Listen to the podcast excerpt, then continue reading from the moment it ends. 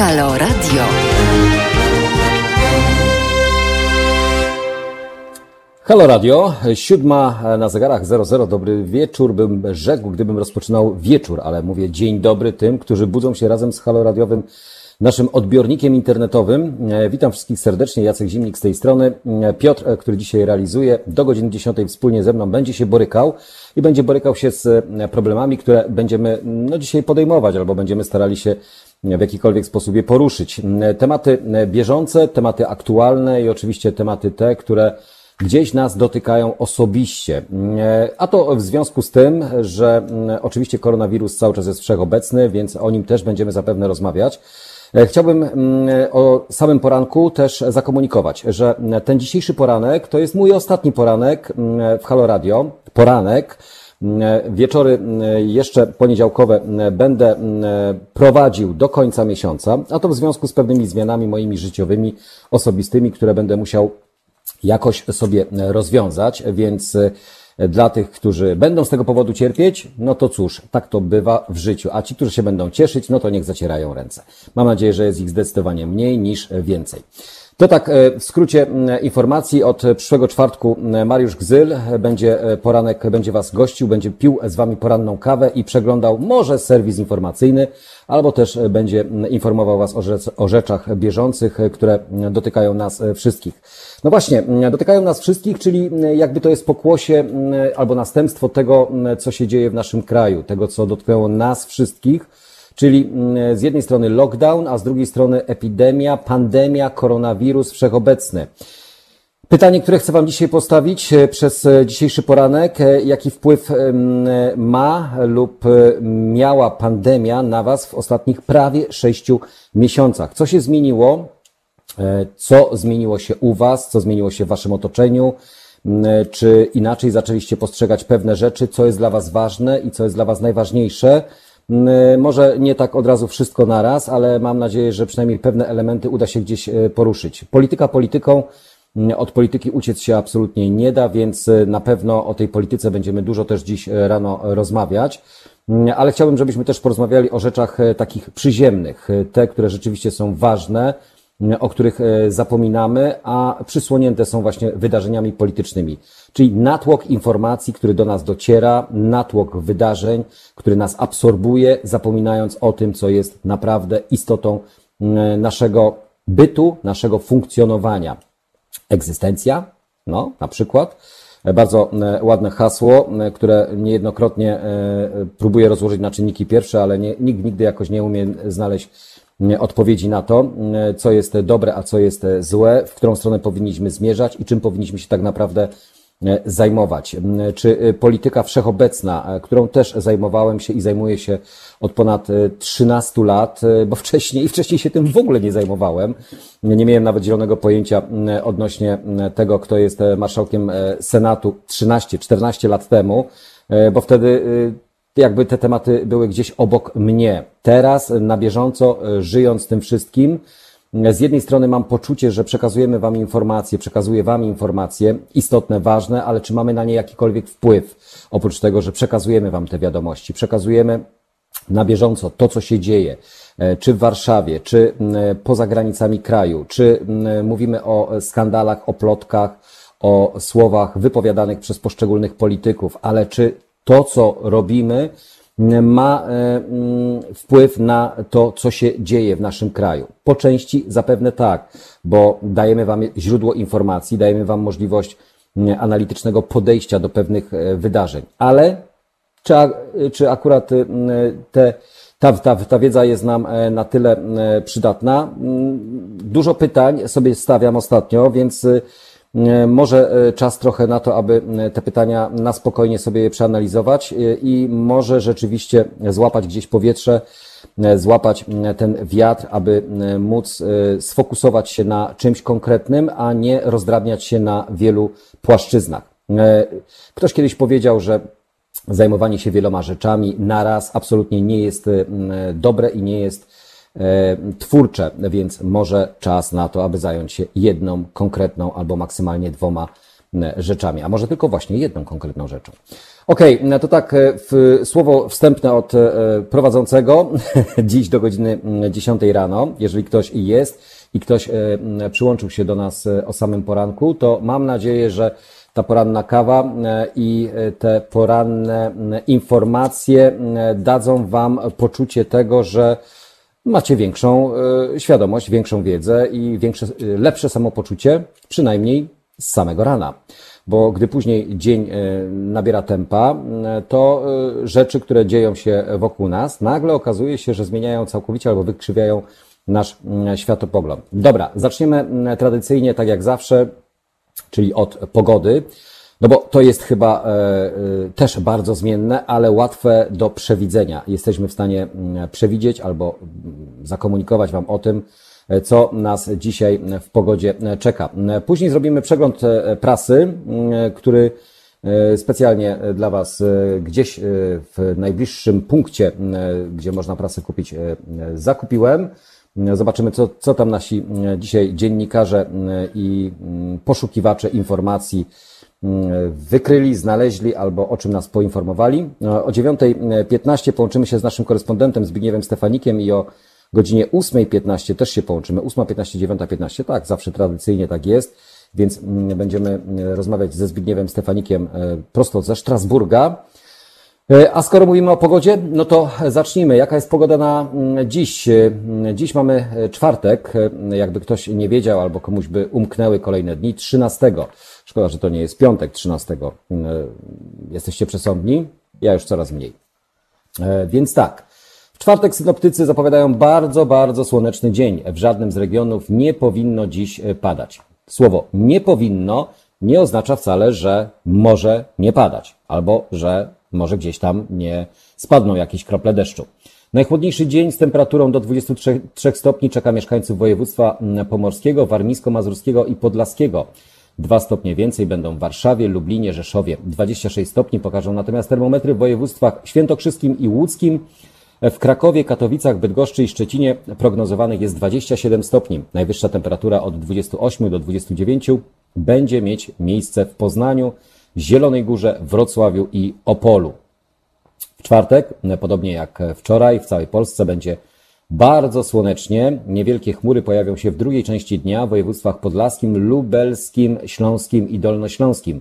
W żadnym regionie nie będzie dziś padać, wiatr będzie słaby, E, więc skoro aż e, tak e, w przypadku pogody, myślę, że mm, co niektórzy nawet zapowiadają, że mogą być też i burze, bo w zależności na którą mm, stronę wejdziemy, w górach wystąpią burze. O, na przykład taka informacja. Słoneczna aura w wielu regionach Polski, burze w górach oraz temperatura do sięgająca nawet do 32 stopni Celsjusza. Tak prezentuje się e, prognoza na czwartek 13 e, sierpnia, jak podaje portal TVN Meteo.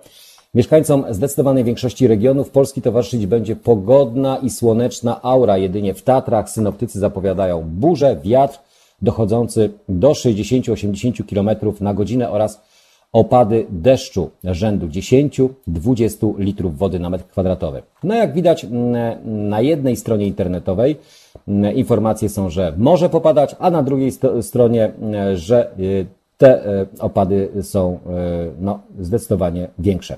Ale termometr, termometr pokazuje mniej więcej w poszczególnych regionach podobną temperaturę od 26 do 30 nawet 32 stopni. Więc pogoda jest, jak widać, bardzo słoneczna. Sierpniowa pogoda, czyli wakacyjna pogoda. Mam nadzieję, że ci, którzy no, nie pracują, mają możliwość albo wykorzystują ten czas właśnie bardzo urlopowo, czy w kraju, czy poza granicami. O prognozie e, pogody, o pogodzie już e, porozmawialiśmy, wystarczy wyjrzeć za okno, a tam oczywiście słońce już świeci, więc e, myślę, że co do pogody udana, udana, udana sierpniowa pogoda, druga połowa sierpnia też prognozowana jest tak, że nie powinno nas to za bardzo zaskoczyć, więc wykorzystajmy to a skoro poranek, to napijmy się porannej kawy. Przejdziemy już za chwileczkę do porannego przeglądu prasy. Zajrzymy, cóż ciekawego pisze nasza brać dziennikarska w poszczególnych tytułach. Mamy również dzisiaj zachęcającą lekturę, na to w dodatku polityki, ale o tym dosłownie za kilka minut. Słuchajcie powtórki programu.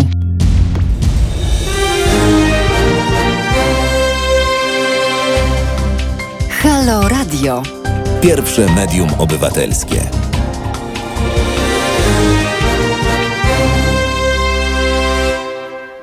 Pierwsze Medium Obywatelskie, Halo Radio. E, no, powiem Wam szczerze, że e, dziękuję za wsparcie i dziękuję za e, tą troskę i o te docenianie tego, że jestem na antenie eteru Halo Radiowego. Ja myślę, że to nie jest tak, że znikamy całkowicie. No jest pewien taki moment w życiu, gdzie trzeba czasami się zatrzymać, nie gonić cały czas za czymś, co jest nie do dogonienia, a, albo nie starać się mieć wpływ na coś, czego nie jesteśmy w stanie absolutnie zmienić. Uświadamianie innych jest istotne, jest ważne, jest potrzebne po to, żeby podtrzymywać na duchu możliwości ewentualnych zmian. Zmiany, które oczywiście E, gdzieś są nieuniknione e, te zmiany nie tylko w życiu naszym osobistym, ale również e, w życiu politycznym.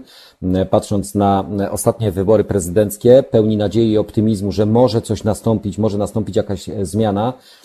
Okazało się, że jednak tak do końca się nie wydarzyło, więc musimy jeszcze chwilę poczekać. Może trzeba rzeczywiście zmobilizować się, może trzeba przeanalizować pewne rzeczy, pewne błędy, pewne podejście do pewnych spraw, patrząc na to, w czyich rękach jest obecnie władza, albo w czyich rękach władza może być w przyszłości. Może to jest ten dobry element, na, czy dobry moment na to, aby patrząc na wydarzenia ostatnie w Warszawie, czy wydarzenia również na Białorusi, mm, pójść po rozum do głowy i e, nie rzucać tylko i wyłącznie błotem na lewo i prawo, ale e, konstruktywnie e, przejść do kontrofensywy, czyli do tak zwanego powolnego ataku albo do powolnego, powolnej mobilizacji, mm, która może sama się gdzieś dzieje wokół nas, ale lepiej być jej częścią niż przyglądać się tylko i wyłącznie z boku. Więc może to jest też ten dobry moment na to, aby mm, gdzieś usiąść, gdzieś pomyśleć, gdzieś to, tak jak powiedziałem, złapać wiatr w żagle aby móc dalej robić to, co dla nas jest ważne i dla innych również, którzy doceniają to wszystko. E, niech nikt nie, nie ubolewa, Adamie, 474, nie ma co ubolewać, bo to nie jest tak, że e, zakopujemy się e, gdzieś tam na podziemią, ale to jest taki okres mm, przejścia do, mm, z, nie, z mainstreamu do undergroundu, z undergroundu do e, podziemia totalnego i może później gdzieś wyjście ponownie na zewnątrz. E, to tak samo jak jest e, z muzyką, która jest wszechobecna i powszechna, gdzie też jest moim drugim ja, drugim elementem mojego życia. Muzyka, która nie jest popularna, która nie jest ogólnodostępna, muzyka elektroniczna która też e, dostała za przeproszeniem w cztery litery e, i e, ze względu na organizowanie eventów albo na brak organizacji eventów. Więc gdybym robił disco polo, o może tak właśnie, gdybym robił disco polo, to pewno zajmowałbym miejsce, zacne miejsce obok Zenka Martyniuka, bo to tak jest, nie? że pewne trendy w Polsce zaczynają dominować, albo pewne trendy po prostu, mm, po prostu nigdy nie, nie, nie ujrzą światła dziennego. E, dopiero e, się przyłączyłem do słuchania, o co chodzi e, z tym opuszczeniem HR przez pana Jacka. No, za chwileczkę jakby do tego gdzieś tam będziemy nawiązywać. To w głównym wątku, który chcę dzisiaj poruszyć, jaki wpływ ma lub e, e, miała pandemia na Was w ostatnich prawie sześciu miesiącach, e, bo te sześć miesięcy, licząc prawie od funkcjonowania epidemii, pandemii, my wystartowaliśmy jako Halo Radio zdecydowanie wcześniej, więc nas pandemia gdzieś dotknęła też w trakcie funkcjonowania rozgłośni i tego, że jesteśmy razem. I cieszy mnie to bardzo, że radio przez tyle miesięcy dało radę, daje radę i nadal się rozwija. To rozwija się tylko i wyłącznie dzięki wszystkim tym uczestnikom, którzy nas codziennie oglądają, słuchają i wspierają. Wspierają akcje, wspierają rozgłośnię radiową, przyczyniając się do tego, że każdego dnia możemy dla Was nadawać, czy to z domu, jak ja dziś na przykład tutaj, czy bezpośrednio ze studia. Mamy naprawdę zacne grono specjalistów, zacne grono fachowców, którzy dzielą się swoimi swoją wiedzą, doświadczeniem e, i swoimi analizami, po to, żeby uświadamiać społeczeństwo o tym, co jest ważne, co jest ważne tak naprawdę.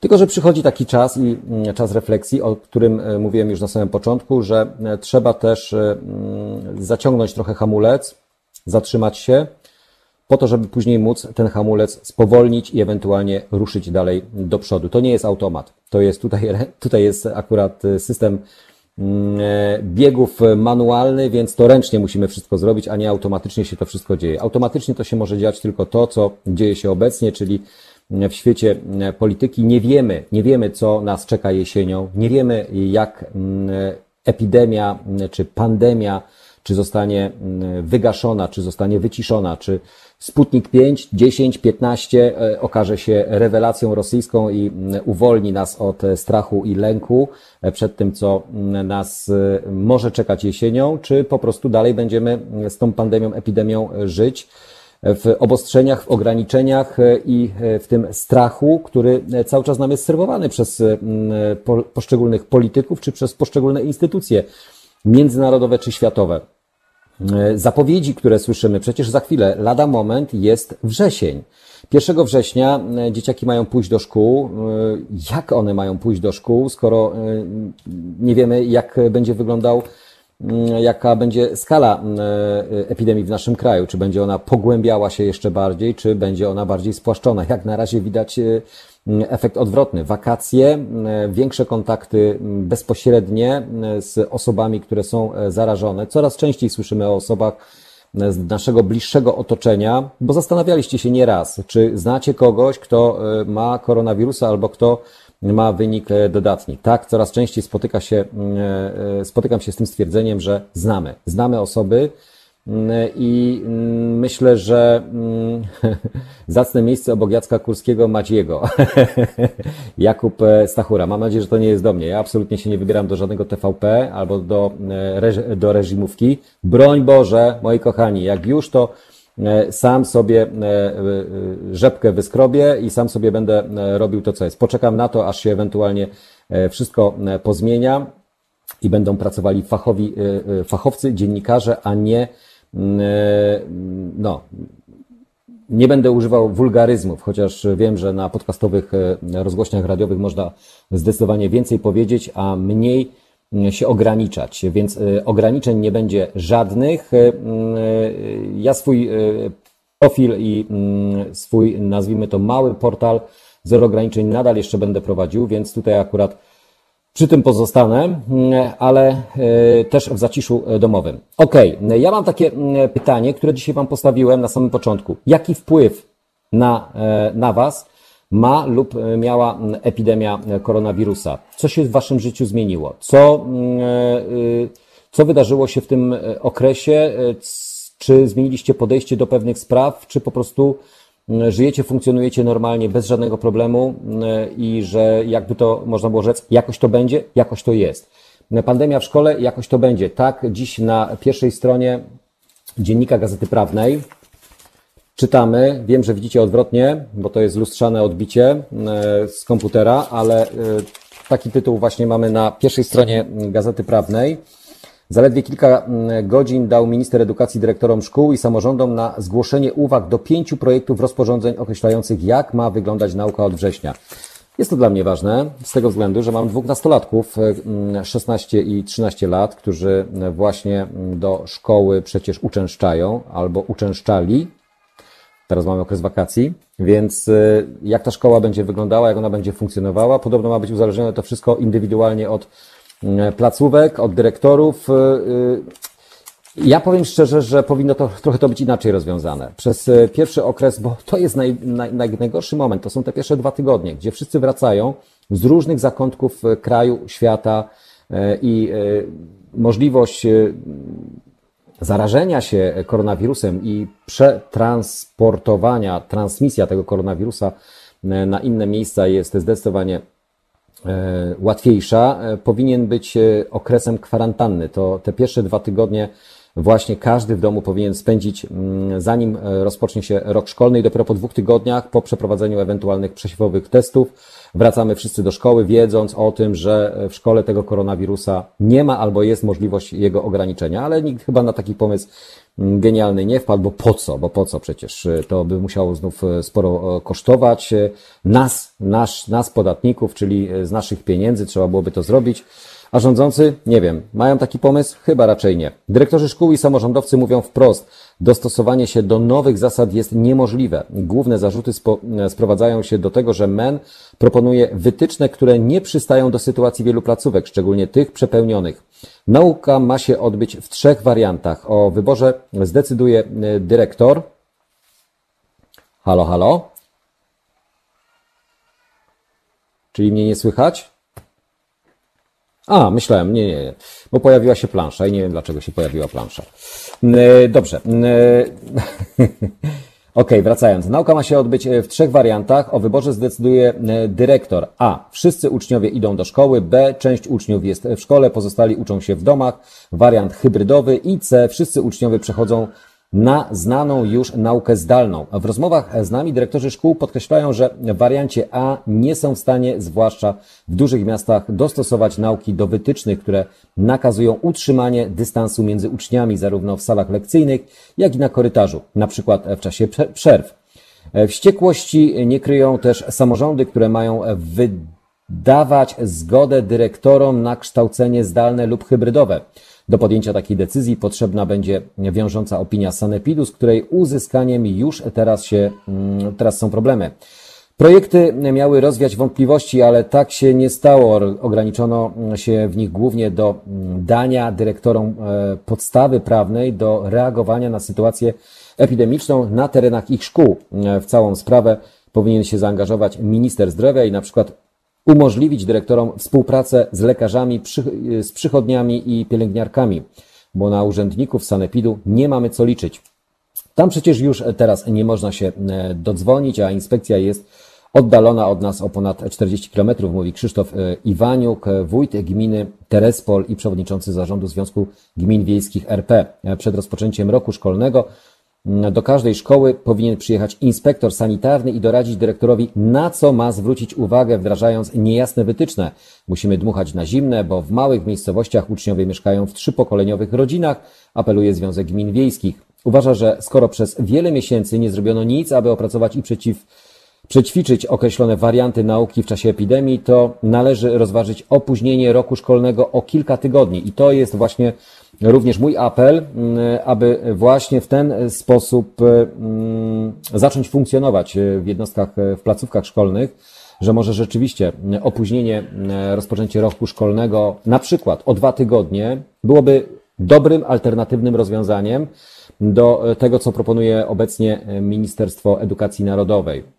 Bo pozostawiając możliwość e, e, tych wariantów e, tylko i wyłącznie mm, dyrektorom placówek, no to nie jest żadne, to jest po prostu umycie rąk. To jest tylko i wyłącznie zwalenie odpowiedzialności na samorządy, na placówki, na regiony, czyli tak zwane niecentralne, odgórne podejmowanie decyzji, ale radźcie sobie sami, jak będzie, to będzie. No tak, to normalny wirus, kto podatny, to zachoruje. Przy słabym organizmie może też umrzeć. Przecież na zwykłą grypę umiera wiele więcej i żadnej pandemii nie ma. To narzędzie rządzenia ciemniakami, pisze Aleksander Kosior. Aleksandrze, z takimi teoriami oczywiście cały czas się spotykamy i cały czas je słyszymy.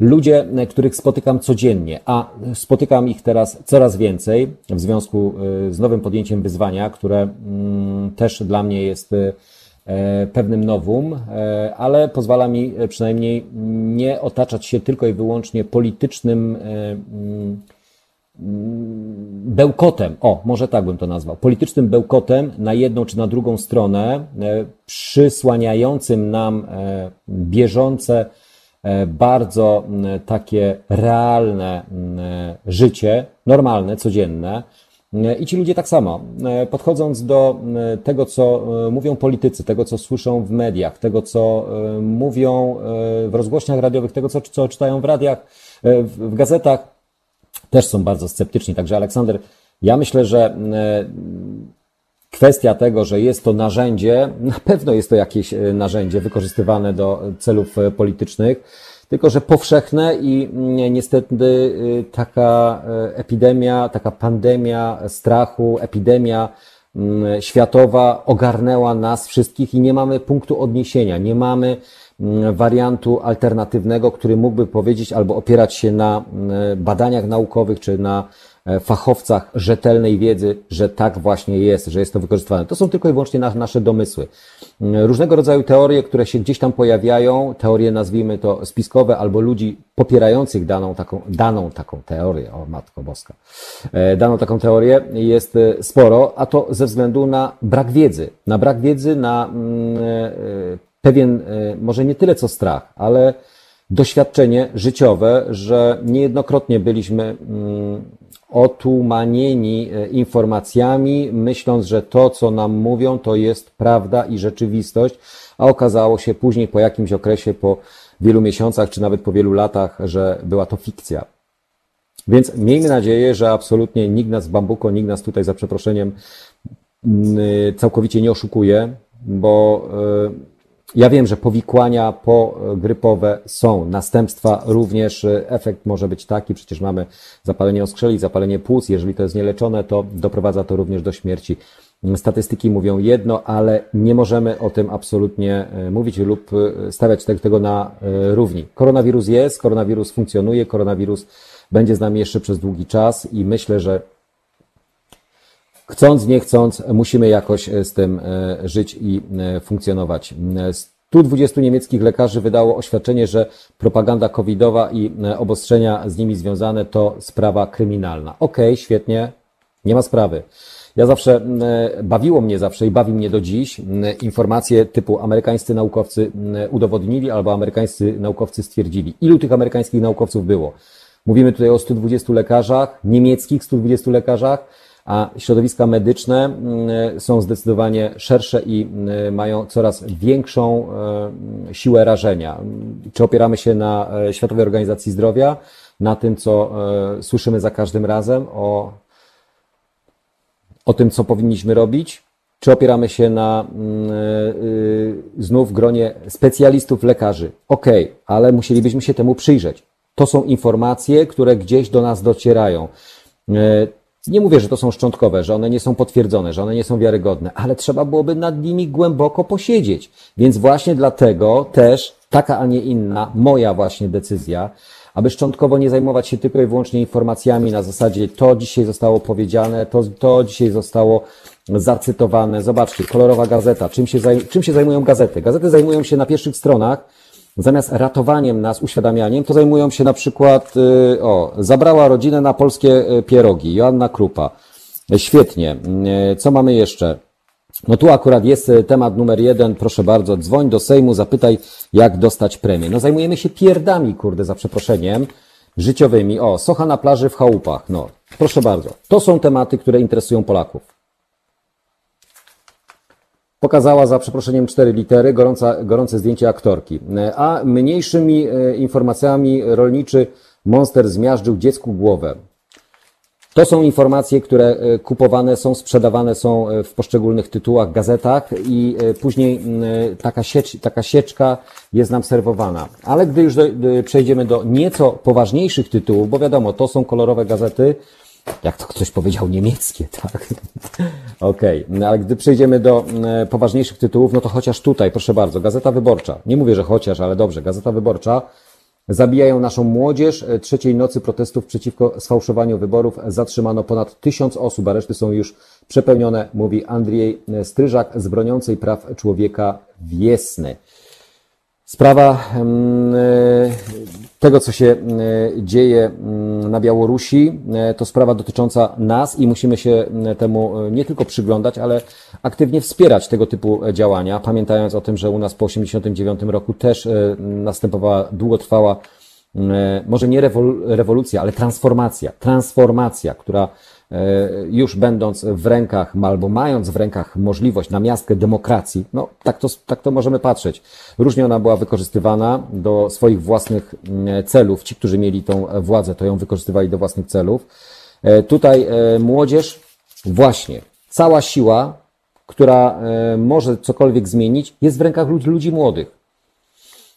Dlaczego e, tak e, obrzucony błotem Rafał Trzaskowski, porównując mm, Mińsk i Warszawa, to jedna sprawa, został mocno przez prawicowych dziennikarzy skrytykowany? No dlatego, że nie można jakby porównywać tych dwóch wydarzeń w kraju. A ja uważam, że można, bo jednym wielkim łącznikiem tego wszystkiego jest młodzież ludzie oburzeni, ludzie zbulwersowani, którym e, czara goryczy już się lekko przelała. Łyżka dziegciu została dorzucona, a to za sprawą Margot, a to e, właśnie za sprawą e, sfałszowanych, zmanipulowanych wyborów na Białorusi. Więc gdzie jest ten potencjał, który można wykorzystywać? Nie szukamy go absolutnie u osób, które mają już ugruntowaną pozycję albo mają ugruntowaną wiedzę, informacje na temat tego, co nas otacza. Ludzie młodzi, którzy niekoniecznie mają telewizję, niekoniecznie e, czytają poszczególne prasy, bardziej czytają książki. Ja myślę, że zamiast gazet to powinniśmy czytać książki. A właśnie, a propos książek, dziś w polityce taki fajny do, dodatek jest. Proszę bardzo, o, książka.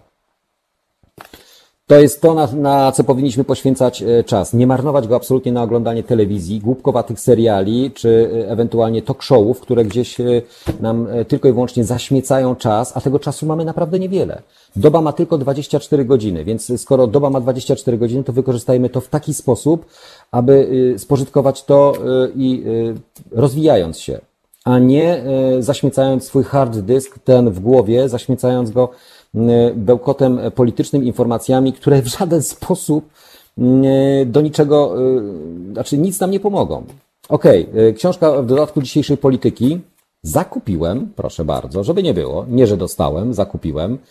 Polityka, męczą za tęczę. Przyłączamy się oczywiście do tej akcji cały czas, że nie, że męczą, ale przyłączamy się do wspierania osób, które borykają się z problemem braku akceptacji e, ze strony politycznej oczywiście, ale nie ze strony mm, osób normalnie myślących, e, cywilizowanie rozwiniętych, a tych, e, którzy są cywilizowanie nierozwinięci, no to niestety mają problem. Okej, okay, dobra, książka dzisiejsza, Łukasz Mieszkowski, Największa pandemia Hiszpanki u progu niepodległej Polski. To jest taka analiza historyczna. Nie czytałem, bo dopiero ją rozpakowałem, ale chętnie się mm, nad nią pochylę. Porównanie tego, mm, co działo się właśnie w latach e, dwudziestych, na przełomie lat dwudziestych i trzydziestych, e, późną wiosną, e, przynajmniej, znaczy to jest takie porównanie, bo tutaj trzeba wyciągać pewne wnioski. To jest taka analiza historyczna tego, jak Hiszpanka funkcjonowała na świecie, a czy u nas w Polsce też ona była i czy wyciągnęliśmy z niej jakieś wnioski. Kiedy w połowie listopada 1918 roku wybucha niepodległość, większość ofiar Hiszpanki prawdopodobnie już nie żyje albo właśnie umiera. Największa w dziejach ludzkości i Polski pandemia nie zostaje rozpoznana w Polsce. Pojawia się raczej jako dodatkowy problem i zagrożenie. Służby sanitarne i medyczne zajęte są przede wszystkim walką z tyfusem. Polacy w tym czasie wspólnym wysiłkiem pozaborowym budują nowe państwo, scalają administrację, tworzą armię. Na gruzach starego imperialnego porządku powstaje druga Rzeczpospolita, trwa wojna domowa w Galicji, bolszewicka Rosja i młoda Polska wchodzą na kurs kolizyjny. Panuje bieda i głód. Hiszpanka zbiera swoje żniwo. Esej Łukasza Mieszkowskiego przypomina rzeczywiste źródła epidemii, jej historię i reakcje rządów. Jest pionierską próbą rekonstrukcji przebiegu Hiszpanki w II Rzeczpospolitej i gorzkim dowodem na to, jak rzadko wyciągamy lekcje z historii. Chciałbym, żebyśmy lekcje z historii wyciągnęli. Może yy, czas usiąść, przeczytać i po prostu pomyśleć. Do gazet y, jeszcze powrócimy. Jest 7.39, więc szybciutko teraz chwila oddechu, może mała kawa, a jeszcze tam sobie ewentualnie tam ćmoknę sobie tutaj o tam tego i wracam do Was za chwilę. Słuchajcie, powtórki programu.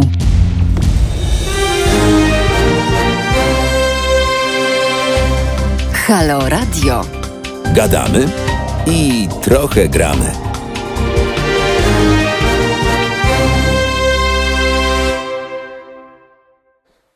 Wracamy, wracamy. E, Halo Radio gramy od godziny 7 do godziny 10. E, no i dyskusja się oczywiście rozpoczęła w kwestii z Aleksandrem. Pan Aleksander albo Aleksander 70. Plus. Ja myślę, że wiek absolutnie nie jest wyznacznikiem niczego. W kwestii, w pewnym wieku przestajemy mieć jakikolwiek strach do czegokolwiek. Także, Panie Aleksandrze, myślę, że kwestia politycznego bełkotu, jak tu pan sugeruje, że go uskuteczniam i że dałem się ogłupić e, innym, mm, Myślę, że absolutnie nie. Z tego względu, że to, że przekazujemy informacje, e, które e, dawkowane albo serwowane nam są właśnie przez politycznych, prominentnych polityków albo nominatów politycznych partii X czy partii Y, E, to jest e, kwestia e, tego, że te słowa padają. Oczywiście, niejednokrotnie zastanawialiśmy się nad tym, ja osobiście również, gdy pracując przez wiele lat i to nie na jednej antenie telewizyjnej czy radiowej, informacje, które są, one są treściwe i one są sensowne, bo można byłoby również wybierać te informacje, które są dla nas istotne i ważne a nie plotkarskie e, czy informacje, które nic nie wnoszą do naszego życia. Pokazują obłudę, pokazują dwulicowość, pokazują mm, e, rzeczy, które mm, tylko i wyłącznie zaśmiecają. Tak, zaśmiecają. E, mam 70 plus, napisał Aleksander, chodzę wszędzie, w Norwegii tańczyłem, witałem się ze wszystkimi przez uściski i co? Wielkie nic z pandemią. No to gratulacje to może jest Pan odporny, może e, inni, którzy w ten sposób e, postępują. Nie wiem, czy Pan e, mógłby być wzorem do naśladowania, ale były kraje, które w ten sposób również do tego podchodziły, a nagle refleksja gdzieś u nich też nastała i okazało się, że pewne ograniczenia również w kwestii kontaktów osobistych czy kontaktów personalnych, takich zbiorowych, niski poziom naładowania baterii. E, to chyba informacja dla Piotra. Piotr, musisz podłączyć mm, e, ładowarkę do komputera, aby nam e, nie siadł komputer i wizja nam nie siadła. Ok, pytanie, które dzisiaj stawiam od samego rana. Jaki wpływ na nas miała pandemia w ostatnich prawie sześciu miesiącach? Co się zmieniło na plus i co się zmieniło również na minus? Bo z tego, co czytam, to nie tylko rzeczy Mm, negatywne e, pojawiły się u nas, ale również pozytywne. I to jest fajne. Mm, czyli są rzeczy, które mm, e, wyciągamy z tej całej epidemii, pandemii w dobrą e, stronę. Któż tutaj napisał? Epidemia wpłynęła na mnie, Wojtek pisze, epidemia wpłynęła na mnie pozytywnie. Najlepsze, co mnie spotkało, to ślub z moją wieloletnią partnerką. Miał on zalegalizować nasz związek, a okazał się przeżyciem emocjonalnym. Gratulacje. Wojtku, myślę, że e, taka decyzja e, czasami e, właśnie w takim momencie czy w takim okresie jest ważna, bo zawsze będzie jeszcze bardziej zapamiętana, bo jeżeli zapomnisz kiedyś o dacie, na przykład datę Twojego ślubu, to wystarczy przypomnieć sobie, kiedy była u nas epidemia albo kiedy się rozpoczęła, w jakim okresie. Ale myślę, że nie, absolutnie takiej daty się nie zapomina, bo rok rocznie kobiety zazwyczaj je przypominają. To tak w kwestii tego, panowie, ja wiem, że teraz absolutnie to nie jest szowinistyczne, że e, kobiety pamiętają, a faceci e, nie pamiętają, ale tak jest. E, mamy, ja przynajmniej osobiście mówię to z własnego doświadczenia, co do dat, to muszę sobie odnotowywać, aby wiedzieć, czy dana data jest ważna w tym momencie i czy trzeba ją podkreślić uroczyście świętować, czy może raczej nie, nie do końca. Na, na szczęście są takie narzędzia, jak przypominajki, gdzie możemy wpisywać sobie te ważne wydarzenia i daty, które później są nam przypominane, a to za pomocą telefonu, a to za pomocą komputera. Facebook robi e, taką e, informację, ja już e, starałem się to wielokrotnie usuwać. Jeżeli podajemy datę swoich urodzin, to Facebook nie dość, że nam przypomina o naszych urodzinach, to jeszcze przypomina mm, o urodzinach wszystkich tych, których mamy w gronie znajomych. I teraz pytanie. Gdybyśmy mieli składać wszystkim życzenia e, codziennie, te życzenia moglibyśmy komuś składać. Życzyć wszystkiego najlepszego, wszystkiego do, dobrego, sukcesów i tak dalej, bla, bla, bla. Można byłoby taką formułkę sobie mm, skonstruować na zasadzie Ctrl-C, Ctrl-V i ją e, wklepywać. Jeżeli macie dużo, e, duże grono znajomych na Facebooku. Bo nie wiadomo, czy to się później będzie przekładało na duże grono osób, które będą Was na przykład odwiedzały albo będą Was wspierały, bo to, to absolutnie się nie przekłada jeden do jeden. Wirtualni znajomi do tych realnych. Ja wolę tych realnych, a nie wirtualnych, chociaż szanuję wszystkich z jednej i z drugiej strony, bo to nie jest tak, że wirtualny to też nie jest realny. Okej, okay. epidemia to u Wojtka miała ten pozytywny wpływ, a e, mm, pandemia, e, Jakub napisał, pandemia e, uzmysłowiła mi, że nie mam ochoty przebywać między ludźmi. Izolacja to najlepszy czas w moim życiu.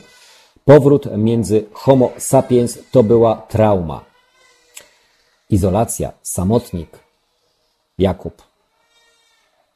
No, jak widać, każdy przeżywa to inaczej. Każdy y, dostrzega te mm, elementy dobre i te złe.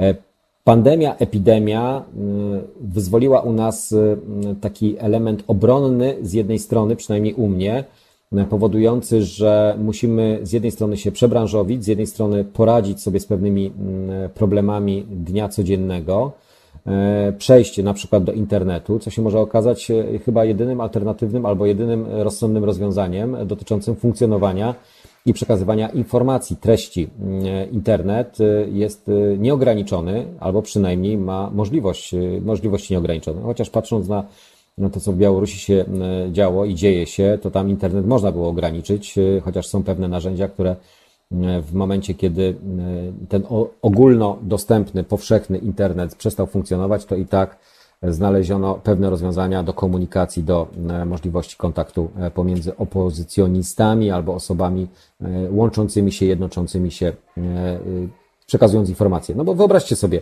gdyby teraz nagle siadł całkowicie internet, gdybyśmy nie mieli możliwości połączenia się tego szalonego Wi-Fi albo tego LTE albo jakiejkolwiek sieci, Wiadomo, że jest to niemożliwe, ale wszystko zda, zdarzyć się może taka Orwell, orwellowska trochę histeria powszechna. E, gdyby tak się e, działo, no to co byśmy robili? Musielibyśmy kontaktować się tylko i wyłącznie osobiście, czyli personalnie. Sąsiad z sąsiadem, ewentualnie osoby, które przechodzą, a nie, na, a nie za pomocą telefonu, jak to kiedyś było. Żeby spotkać się, trzeba było do kogoś zadzwonić, ewentualnie napisać, umówić się. To dawne czasy. Ja wiem, że co niektórzy tego w ogóle nie pamiętają, ale pan e, Aleksander 70 plus pamięta doskonale, że mm, relacje bliskie pomiędzy osobami, członkami rodzin, znajomych, wokół mieszkających e, niedaleko e, były zdecydowanie lepsze, pożyteczniejsze, praktyczniejsze niż te wirtualne z odległości wielu tysięcy kilometrów, gdzie chociaż teraz możemy, no wiadomo, możemy rozmawiać, możemy rozmawiać za pomocą Zooma, Zooma E, jakichkolwiek komunikatorów, jakichkolwiek mm, innych e, narzędzi, ale gdyby tego nie było, no to co? Dupa, niestety. Wtedy by już e, całkowicie mm, pogrążylibyśmy się tylko i wyłącznie w tym, co było. No ale niestety już to, tak, tak nie można, tak, tak się nie da. Okej, okay. Mm, człowiek ma chyba taką postawę, podstawową potrzebę, żeby komuś lub czemuś wierzyć. Jakub napisał. Więc wierzy, wierzy tym, którzy mówią najbliżej jego wizji świata. Kłamstwo to najgroźniejsza broń XXI wieku. Wyszukujemy informacji, wyszukujemy tych informacji, które nas y, zachęcają, które właśnie, tak jak Jakub napisał, bardzo dobrze, bardzo trafnie Jakub napisałeś, że sięgamy do tych tytułów, sięgamy do tych artykułów, które są bliższe naszej wizji, albo temu, y, y, czego szukamy, czyli tych informacji. Jeżeli szukamy e, skandali, jeżeli szukamy mm, mataczenia, plotek, e, to e, sięgamy po tego typu informacje. Jeżeli szukamy czegoś głębszego, jakiejś analizy, to też po to sięgamy. Ogłupiamy się, to w kontekście Aleksandra, ogłupiamy się informacjami? Nie, nie ogłupiamy się. Informacje szybko przekazujemy te e, głupie informacje, te niepotrzebne, zbędne informacje przelatują nam po prostu tak jak e, mm, samochód przejeżdżający z wielką szybkością, gdzie nie jesteśmy w stanie zauważyć e, numeru rejestracyjnego, ale w stanie jesteśmy zauważyć, że przejechał samochód, ewentualnie jego kolor, może markę, jeżeli jesteśmy specjalistami w tej dziedzinie. E, Ryszard, cześć Ryszard, witam Cię. Witam o poranku Jacka, Jacku, realizatorów HR i słuchaczy. Ja też witam i ponownie przywołuję nasz temat, jaki wpływ na nas ma pandemia w ostatnich sześciu miesiącach, co się u nas zmieniło. Wiem, że tu jeszcze był jeden komentarz od jednej z pań, chyba bodajże, jak się nie mylę. O, Michał napisał, co u mnie zmienił wirus? Niewiele. Jedyna różnica, maseczki w sklepie na takie grupowe imprezy jak mecze czy koncerty i tak bardzo rzadko chodziłem. No tak, na mecze, koncerty rzadko chodzimy, ale mm, możliwość całkowitego tego ograniczenia albo tego, że nie możemy chodzić, zazwyczaj nas irytuje i denerwuje, tak? Bo jeżeli coś nam zabraniają, to nagle nam się mm, przypomina albo y, uświadamiamy sobie w głowie, że o Jezus Maria, a dlaczego nie mogę chodzić? Przecież ale ja i tak nigdy nie chodziłem. Ale okej, okay, ale nie mogę. Jeżeli coś jest zakazane, to nas to denerwuje. Jak widać u, u y, Michała, niewiele się zmieniło. Michale, to super, to gratulacje. E, koncertów dużych nie będzie, chociaż już chyba Szwajcaria, jak się nie mylę, mogę się pomylić, bo człowiek jest omylny jednak, nie ma nieomylnych, nobody is perfect. Szwajcaria chyba wprowadza możliwość organizowania imprez e, z powyżej tysiąca osób, więc jak widać epidemia, pandemia, mimo to, że nadal zbiera swoje żniwa, jak wszystkie inne choroby na całym e, świecie i e, wszystkie, mm, które nie są absolutnie w taki sposób eksponowane jak mm, koronawirus COVID-19, e, to tam jednak wracają do normalności. My też wracamy powoli do normalności, ale branże pewne jeszcze nigdy nie wrócą i pewno długo, długo będziemy musieli czekać. Mówię o branżach, mm, tych koncertach w zamkniętych przestrzeniach, albo przynajmniej koncertach, gdzie przyjdzie jesień no i z tych plenerówek, które teraz są organizowane, mm, co zostanie? No nic nie zostanie, albo niewiele zostanie, a nie daj Boże jeszcze niech ktoś na takim e, zamkniętym wydarzeniu okaże się, że ma koronawirusa. No teraz wszyscy organizatorzy będą musieli nie dość, że zgłaszać mm, e, listy, no to pewno tak będzie, może jesienią to wprowadzą, że idąc na koncert będziemy musieli swoje dane wszystkie zostawiać, że w razie czego, gdy gdyby się okazało, że ktoś właśnie na tym koncercie albo ktoś na tym wydarzeniu, czy to teatralnym, spektaklu, czy kinie, czy kinie mm, e, będzie mm, zarażony koronawirusem, to później my będziemy musieli 14 dni albo poddać się, e, być e, samoizolacji, albo poddać się mm, specjalnemu badaniu, które da nam światło dzienne, albo da nam prawdę, rzeczywistość o tym, czy mamy tego koronawirusa, czy też nie. W Polsce też zostały zmanipulowane wybory, to pisze Aleksander. No tak, e, czy zostały zmanipulowane wybory? Ja bym powiedział, że e, były nieuczciwe. Nieuczciwe wybory, e, czy zmanipulowane? Jeśli to nazywasz manipulacją, nieuczciwość, nieuczciwość w kwestii dostępu do wszystkich możliwych narzędzi mediów publicznych, do debat, które miały nam pokazać, przedstawić nam poszczególnych kandydatów, to ja bym raczej w tą stronę szedł. Nie zmanipulowane, ale nieuczciwe. Nieuczciwe wybory, tak jak na, czy nie, nie jak na Białorusi, nie, to do tego w ogóle nie porównujmy. Nie wiem dlaczego w ogóle pada zawsze takie porównanie, że dążymy do białoruskiego modelu demokracji. Tam nie ma w ogóle demokracji. Jak widać, e, to co tam się dzieje, to jest e, zalążek tego, co u nas e, wydarzyło się po 89 roku. Transformacja, czas pewnego buntu, czas wyzwolenia pewnej energii, która myślę, że prędzej czy później zaowocuje pełnią swobód, ale później pamiętajcie, że na tych swobodach i na tym E, wszystkim, co niektórzy chcą się nachapać, co niektórzy chcą e, zyskać. Bo przecież czy chodzi tylko i wyłącznie o dobro obywateli, tym politykom? E, na początku zapewne tak, idąc na sztandarach, niosąc hasła, że to wszystko i wyłącznie, tylko i wyłącznie dla obywateli. Ale w momencie, kiedy dostają subwencje polityczne, kiedy dostają pieniądze, kiedy dostają różnego rodzaju granty, możliwości obsadzania, obstawiania, czy to stanowisk, czy sadzania osób, specjalistów, dodaję, specjalistów w spółkach Skarbu Państwa za przeogromne pieniądze, e, gdy mają te narzędzia, gdy mają tą władzę, to nagle wszyscy ogłupieją albo głupieją po prostu wszyscy. A okazuje się, że e, hasła e, niesione przed wyborami nagle muszą gdzieś ulegać pewnej zmianie, modyfikacji, bo trzeba się dogadać, bo trzeba dogadać się z jakimś klubem. To może później, może nie teraz, może w następnej kadencji. No i tak to jest, tak to jest później.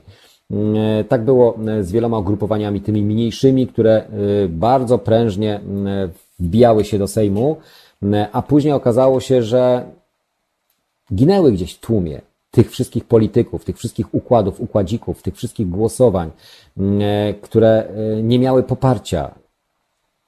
A ci, co stali przy swoim, to nagle ginęli.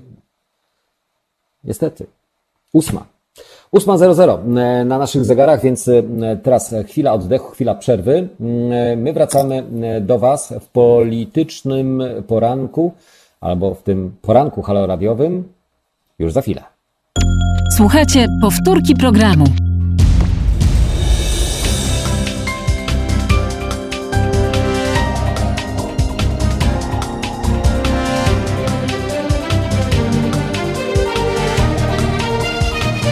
Halo Radio.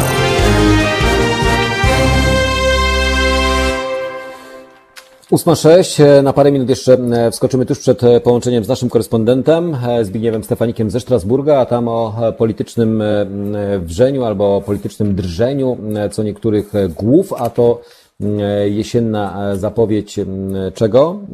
No, zmian w rządzie.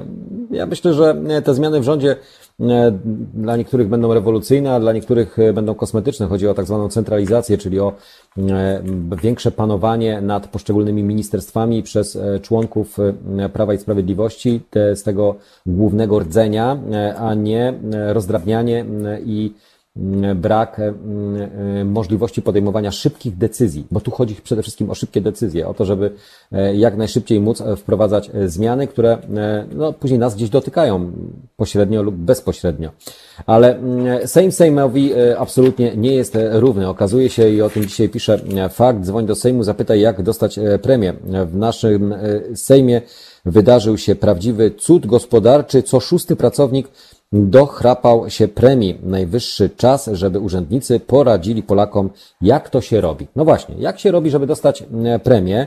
Wystarczy zadzwonić, numer telefonu, uwaga, 22694 1600. Taki podaje numer telefonu dzisiejszy fakt. E, szefowa e, komisji, szefowa kancelarii Sejmu dostała 10 462 zł nagrody. Dużo czy niedużo? No właśnie nie wiem. Nie wiem, czy to jest dużo, czy to nie jest dużo. Ja myślę, że każde pieniądze z naszych portfeli wyciągane to są e, pieniądze, mm, e, duże pieniądze, bo można byłoby je przeznaczać na coś innego, ale teraz granty, będą, e, mm, są różnego rodzaju dotacje, programy, dla Polski Wschodniej, dla centralnej nie, niewiele, bo tam już niewiele tych grantów zostało. Wszystko, co było, to przynajmniej gdzieś zostało rozdysponowane albo szybko po prostu wykorzystane. Ok, ale wróćmy na chwileczkę do e, Sejmu.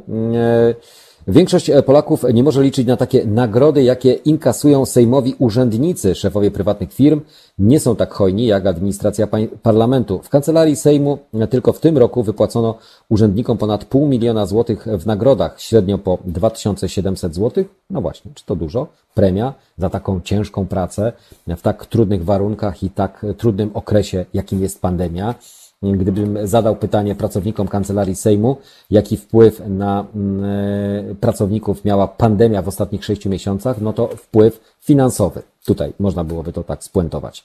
Mm, e, może warto zapytać e, jej pracowników o wskazówki, jak negocjować, by dostać coś ekstra. No właśnie. Jak już e, pisaliśmy w fakcie, aż trzy miesiące zajęła Kancelarii Sejmu odpowiedź na proste pytanie, jakie premie i nagrody wypłacono w tym roku urzędnikom i wreszcie odpowiedź nadeszła. 189 pracowników Sejmu otrzymało średnio po 2718 zł. Dodajmy, że tutaj tej informacji zapewne nie ma, ale warto ją dodać, że to jest kwota pewno brutto czy na rękę, bo to jest istotne. Bo kwota brutto to automatycznie wiecie, że to jest pomniejszone o wszelkiego rodzaju podatki, e, datki, składki i te wszystkie inne rzeczy, więc zostaje zdecydowanie mniej. E, I taką informację przekazała ich szefowa Agnieszka Kaczmarska, która zainkasowała aż 10 462 zł. A to i tak nic w porównaniu z poprzednim rokiem. W roku 2019 Kaczmarskiej wypłacono w premiach i nagrodach zwrotną kwotę 40, zawrotną kwotę, ja bym powiedział zwrotną, Zwrotna kiedyś miała być. Były takie premie i takie hasło, że mm, po oburzeniu w Sejmie, gdy bodajże chyba marszałkowie i grono marszałków miało sobie wypłacić premie i te premie miały być zwrócone. Część powiedziała, że je zwróci, przekaże na jakieś zacne cele. Jakoś ta weryfikacja później umknęła. Chyba dwie osoby tylko przedstawiły, że te pieniądze zostały zwrócone, reszta do dziś chyba tego nie uczyniła. W 2019 45 tysięcy złotych dostała pani e, Kaczmarska, e, szefowa oczywiście kancelarii. Wypłacono e, w premiach to tyle, na ile Polak na pensji minimalnej musi pracować prawie półtora roku. A część z tej kwoty musi oddać w podatkach, z których finansowane są właśnie nagrody dla sejmowych urzędników. Marszałek Sejmu Elżbieta Witek wielokrotnie chwaliła Kaczmarską jako świetnego fachowca, i dodawała, że pracuje bardzo ciężko. Mamy więc nadzieję, że Kaczmarska lub jej współpracownicy znajdą chwilę, by poradzić naszym czytelnikom, jak negocjować z szefem należącą, należną za pracę premię. Co znaczy słowo ciężko pracowała? Kamienie przerzucała? Sejm odmalowywała? Czy ewentualnie, nie wiem, bo co znaczy ciężko? Ciężej niż inni szefowie kancelarii? Dłużej? Więcej? Mo, y, pojęcie ciężko to jest y, y, tak samo jak mm, ładnie albo jak brzydko. Takie nieokreślone albo lekko, ciężko. Nie, nie, nie. Ja rozumiem, że praca w każdej kancelarii, praca na każdym stanowisku w instytucjach publicznych czy państwowych jest pracą zobowiązującą i bardzo taką pracą która mm, no, niesie za sobą pewne e, trudności, ale praca ciężka, no ile? Dłużej? Dłużej niż 8, 10? Pewno nie. Na pewno nie. E, szybciej, więcej? Nie. Więc uzasadnienie zazwyczaj tego typu e, premii jest trochę kuriozalne i trochę śmieszne i irytujące. Mm, komentarz redakcji dotyczący właśnie tych premii E, rozmaici szarlatani od kursów Uwierz w siebie przekonują nas ciągle, że za drobną opłatą mogą wyszkolić każdego tak, by osiągnął same sukcesy. Jak im nie ufam i wolałbym zwrócić się do prawdziwych fachowców, a tacy są właśnie w Sejmie. W dobie kryzysu, gdy każdy zwykły Polak musi zaciskać pasa, musi, niestety, Sejmowi urzędnicy śpią na pieniądzach. Kto z nas nie chciałby zainkasować premii 2700 zł, dlatego warto zadzwonić do Sejmu i poprosić o radę, jak negocjować e, z szefem, by obsypał nas pieniędzmi, zwłaszcza, że mm, za tę poradę już urzędnikom zapłaciliśmy, bo ich nagrody pochodzą z naszych podatkowych kieszeni. No właśnie, pamiętajcie o tym, że wszystkie pieniądze, które oni otrzymują, to są moje, twoje Twoje i tego tam z tyłu, który też tam siedzi, lekko przysypia, też są. To nie Piotr. Piotr realizuje. Do godziny 10 rano wspólnie z Piotrem o e, politycznych, e, może nie o politycznych, ale o wpływie epidemii, pandemii na nasze życie codzienne, na nasze życie osobiste, zawodowe, jaki w ciągu ostatnich sześciu miesięcy miała wpływ lub ma wpływ nasza, na, na, na nas e, epidemia. To temat, który tak będzie się lekko przewijał cały czas przez ten poranek. E, a wasze osobiste doświadczenia czy wasze osobiste historie, jeśli się takowe pojawią, to będę czytał. Godzina 8.13. Za chwileczkę łączymy się z naszym korespondentem Zbigniewem Stefanikiem. To jest powtórka programu.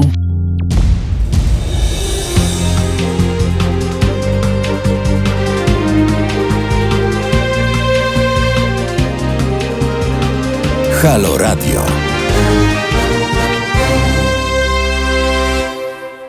8.19, e, halo radiowe. E, nasza bracie oczywiście cały czas jest aktywna. E, co do komentarza i połączenia z naszym korespondentem, już lada moment powinniśmy się połączyć. Mam nadzieję, że nie zaspał pan Zbigniew Stefanik, że w Strasburgu to jednak łącza internetowe działają i nie ma problemu z informacją i komunikacją. Okazuje się, że linia działa, wszystko jest w porządku. Tak też można byłoby rzec odnośnie białoruskiego internetu, e, bo informacja była przecież e, rozsiewana i informacja przekazywana była dotycząca tego, że mm, dostęp do internetu był ograniczony, a ograniczenia były spowodowane zewnętrznymi, zewnętrzną ingerencją. Okazuje się, że po dwóch i pół e, doby władze w Mińsku zrezygnowały z blokady internetu, same zaś utrzymywały, że ona nigdy nie istniała, a problemy z dostępem do sieci to efekt ingerencji z zewnątrz. Po e, niespokojnej nocy z wtorku na środę i kolejnych e, pacyfikacjach wczoraj na ulicach Mińska rozpoczęła się nowa forma protestu. Ubrane na biało kobiety tworzyły łańcuch Solidarności, manifestując sprzeciw wobec rządów Aleksandra Łukaszenki, rozdając milicjantom kwiaty. Tak było nie tylko w stolicy, ale i w Homlu i Lidzie czy Witebsku. Również wczoraj władze zdjęły blokadę internetu, która którą wprowadzono w niedzielę wyborczą. Najprawdopodobniej dlatego, że aktywistom wspierającym manifestację udało się ją skutecznie po prostu przełamać. Między innymi o tym, co dzieje się na Białorusi, o efekcie europejskim, to znaczy jaki może być efekt i czy ten efekt będzie skuteczny na to, co dzieje się u naszych wschodnich sąsiadów i o polityce krajowej. Rozmawiamy z naszym korespondentem ze Strasburga, Zbigniewem Stefanikiem. Dzień dobry, panie Zbigniewie. Witam państwa. Czyżby pan e, e, zegarek miał źle nastawiony, czy okazało się, że mamy problemy z łączem? E, były kłopoty, nie mogłem się do państwa do, tutaj skontaktować, bardzo przepraszam, ale... Ale to, panie Zbigniewie, ale to, po, ale to podobnie jak na Białorusi. No, wprawdzie może nie łącza telefoniczne, ale łącza internetowe które ograniczały możliwość przekazywania informacji na temat tego, co dzieje się w, zarazem i w niedzielę wyborczą, jak i w weekend wyborczy, jak i również tuż po wyborach. Okazało się teraz, że nagle na Białorusi dostęp do internetu i do wszelkich portali społecznościowych już jest, a sugerowanie, że, znaczy władze sugerują, że to ingerencja taka zewnętrzna, że to ktoś z zewnątrz chciał utrudnić możliwość komunikacji internetowej. Jak to jest z tą białoruską demokracją? Z pewnością w kontekście Białorusi trudno mówić o demokracji. Otóż wszystko, co dzieje się w tym kraju jest z pewnością ściśle kontrolowane przez państwo i jego struktury. Tak więc trudno tutaj mówić o tym, iż doszło do jakiegoś, no nie wiem, przejęcia, wrogiego przejęcia białoruskiej telekomunikacji w sytuacji, gdzie faktycznie państwo kontroluje wszystko, co dzieje się w tym kraju. Czego zresztą dowody są wyniki, w cudzysłowie wyniki, które zostały przecież podane przez państwo.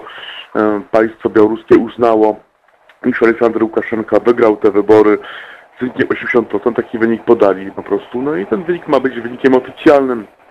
Tak więc tak wygląda obecnie Białorusi właściwie taka sytuacja jest w tym kraju od 25 lat. I tutaj trudno spodziewać się jakiegoś przełomu. Ten przełom z pewnością nie nadejdzie w tym momencie, gdzie faktycznie no właśnie jedno państwo tak naprawdę ma kontrolę nad tym, co dzieje się na Białorusi, to właśnie Rosja. Wiadomo, że z jednej strony Kreml jest zmęczony sytuacją na Białorusi, w sensie jest zmęczony kolejnymi nieposłuszeństwami Łukaszenki, ale z drugiej strony Kreml nie chce ryzykować no właśnie jakichś zaburzeń, które mogłyby doprowadzić do jakichś dalej idących zmian niż zmiany na, stołu, na, na stołku przewodniczącego też prezydenta Białorusi, ponieważ takie zmiany mogłyby przyjść z Białorusi do Rosji. Tak więc z pewnością tutaj Kreml nie będzie ryzykował, akceptował jakichś dalej idących zmian na Białorusi, do czego właśnie są dowodem wydarzenia, którymi mamy do czynienia, tak, czyli no właśnie stłumione demonstracje, następnie no właśnie konieczność wyjazdu z Białorusi dla opozycjonistów, to, to wszystko miało już miejsce wcześniej i się powtarza ponownie. Co może zrobić Europa? No niezbyt wiele, ponieważ... Znaczy, co może zrobić Europa, a co robi Polska? Panie Zbigniewie, no bo z jednej strony mamy przyjętą rezolucję wczoraj przez Senat w sprawie protestów na Białorusi, oburzenie środowisk europejskich czy środowisk świata zachodniego no ale to są takie, znaczy ja mam takie poczucie, że to są jedyne narzędzia albo jedyne instrumenty, które obecnie można robić, no bo przecież tak jak pan Terlecki powiedział, czołgów przecież nie wyślemy do, do, do Białorusi. Że na tym etapie Polska ma bardzo małe możliwości oddziaływania na Białoruś, ponieważ faktycznie Białoruś zdawała się być, przynajmniej jej przywódcy, byli głusi w przeszłości na e, prośby, groźby Unii Europejskiej. Nawet był taki czas, gdzie Aleksander Łukaszenka e, faktycznie przyjmował pieniądze z Unii Europejskiej, następnie postępował e, zgodnie z tym, co robił wcześniej. Tak więc tutaj zdaje się, że Unia Europejska nie ma zbyt daleko idącego wpływu na to, co dzieje się w, na Białorusi. Taki wpływ ma Rosja, ale Unia tutaj no, nie będzie w stanie zdziałać zbyt wiele bez wsparcia Moskwy. E, tak więc no, takie rezolucje są z pewnością jakimś gestem, ale właściwie głównie gestem, być może wręcz e, pustym gestem. E, tutaj ta sytuacja przypomina właściwie sytuację, która miała miejsce na świecie, kiedy w Polsce prowadzono stan wojenny. Wówczas również świat protestował w USA, Francja, Niemcy, Wielka Brytania. E, no ale nie mieli e, ci, którzy protestowali, e, przywódcy również większego wpływu na to, co, co działo się wówczas w Polsce. Podobnie jest teraz z Białorusią. Warto również spojrzeć na sytuację no, w skali makro. No, na tym etapie opozycja no, nie cieszy się wsparciem całego, całego narodu. No, te demonstracje przecież nie, nie są demonstracjami, które liczyłyby miliony Białorusinów, tylko liczą tysiące, dziesiątki tysięcy. Tak jesteśmy na etapie, gdzie e, w tym kraju jest e, no, jakiś klimat na dalej idącą zmianę. E, z pewnością taka zmiana będzie uwarunkowana tym, jakie będą miały mieli plany na Białoruś na Kremlu. Te plany znają być się proste. Otóż no, Władimir Putin, jak już mówiliśmy, o ile e, coraz mniej przychylnie patrzy na Łukaszenkę, ponieważ faktycznie Łukaszenka sprawia mu coraz więcej kłopotów, o tyle jakaś zmiana e, jest ryzykowna dla Rosji, ponieważ e, w Rosji również klimat oburzenia rośnie przeciwko władzy, a takie właśnie zmiany u sąsiadów no, mogą z pewnością przejść do Rosji również, czego Rosja sobie z pewnością nie życzy, tak więc tutaj z pewnością Rosja nie zaryzykuje jakiejś zmiany, chociaż być może E, trwają pewne, e, no, pewne gry pomiędzy właśnie e, Moskwą a Mińskiem. Wiemy przecież, że kilka, kilkanaście dni temu zatrzymano na Białorusi kilkadziesiąt osób pochodzących z Rosji, tutaj oskarżonych o to, że są oni członkami no już tej takiej sławnej, być może wręcz legendarnej grupy najemniczej Wagner. Wówczas Białoruś oskarżała Moskwę o to, iż Rosja ingeruje w, w proces wyborczy e, i polityczny mający miejsce e, na Białorusi. E, są różnego rodzaju teorie, panie, panie Zbigniewie, są różnego rodzaju teorie, albo przynajmniej takie sugestie, że właśnie to Rosji zależy bardzo na tej zadymie, która jest obecnie E, na Białorusi. To chodzi o podgrzewanie tej zadymy, to znaczy, aby e, e, nawet nieoficjalnie o wspieraniu opozycyjnych działań, po to, żeby Aleksander Łuka, Aleksandra Łukaszenkę postawić w takiej sytuacji mało komfortowej, bo jeżeli będą te protesty dalej się pogłębiały, no to on będzie już jakby w sytuacji być albo nie być. To znaczy neutralizacja, teraz w jaki sposób neutralizować te protesty, E, pokojowo raczej się tutaj tego nie da.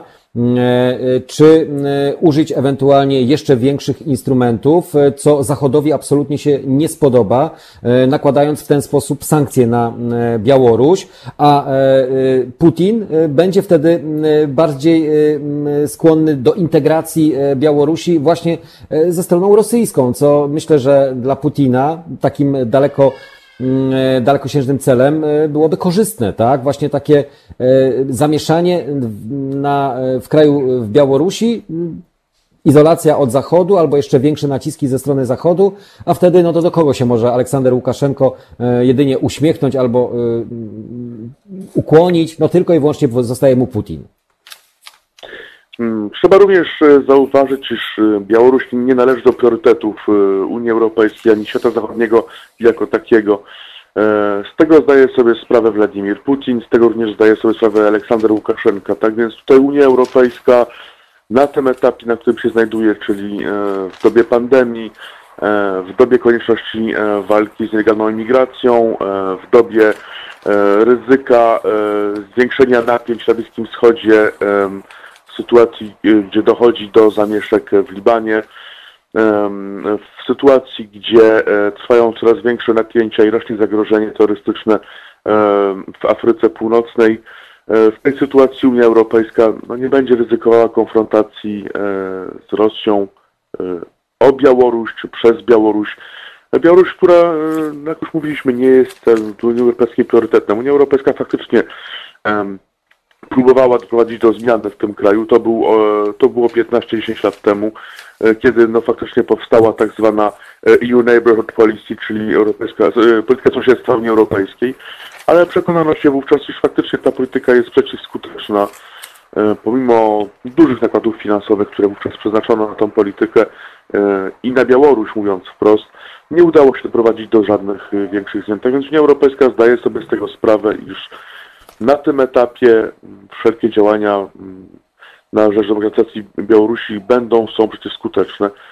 Tutaj trudno Czyli Unia Europejska się... generalnie nie jest, nie jest aż tak mocno zainteresowana tym, co dzieje się na Białorusi. Oczywiście wiadomo, że dyplomatycznie e, noty e, płyną e, z, ze strony Unii Europejskiej o zachowanie pewnej stabilizacji, o zachowanie praw człowieka ale jakby sfokusowana jest to, o czym rozmawialiśmy również ostatnio, sfokusowana jest całkowicie na innym konflikcie, na innych wydarzeniach, które mogą mieć zdecydowanie większy wpływ na funkcjonowanie no, nawet świata, bo inaczej, tak na to też trzeba patrzeć, tak?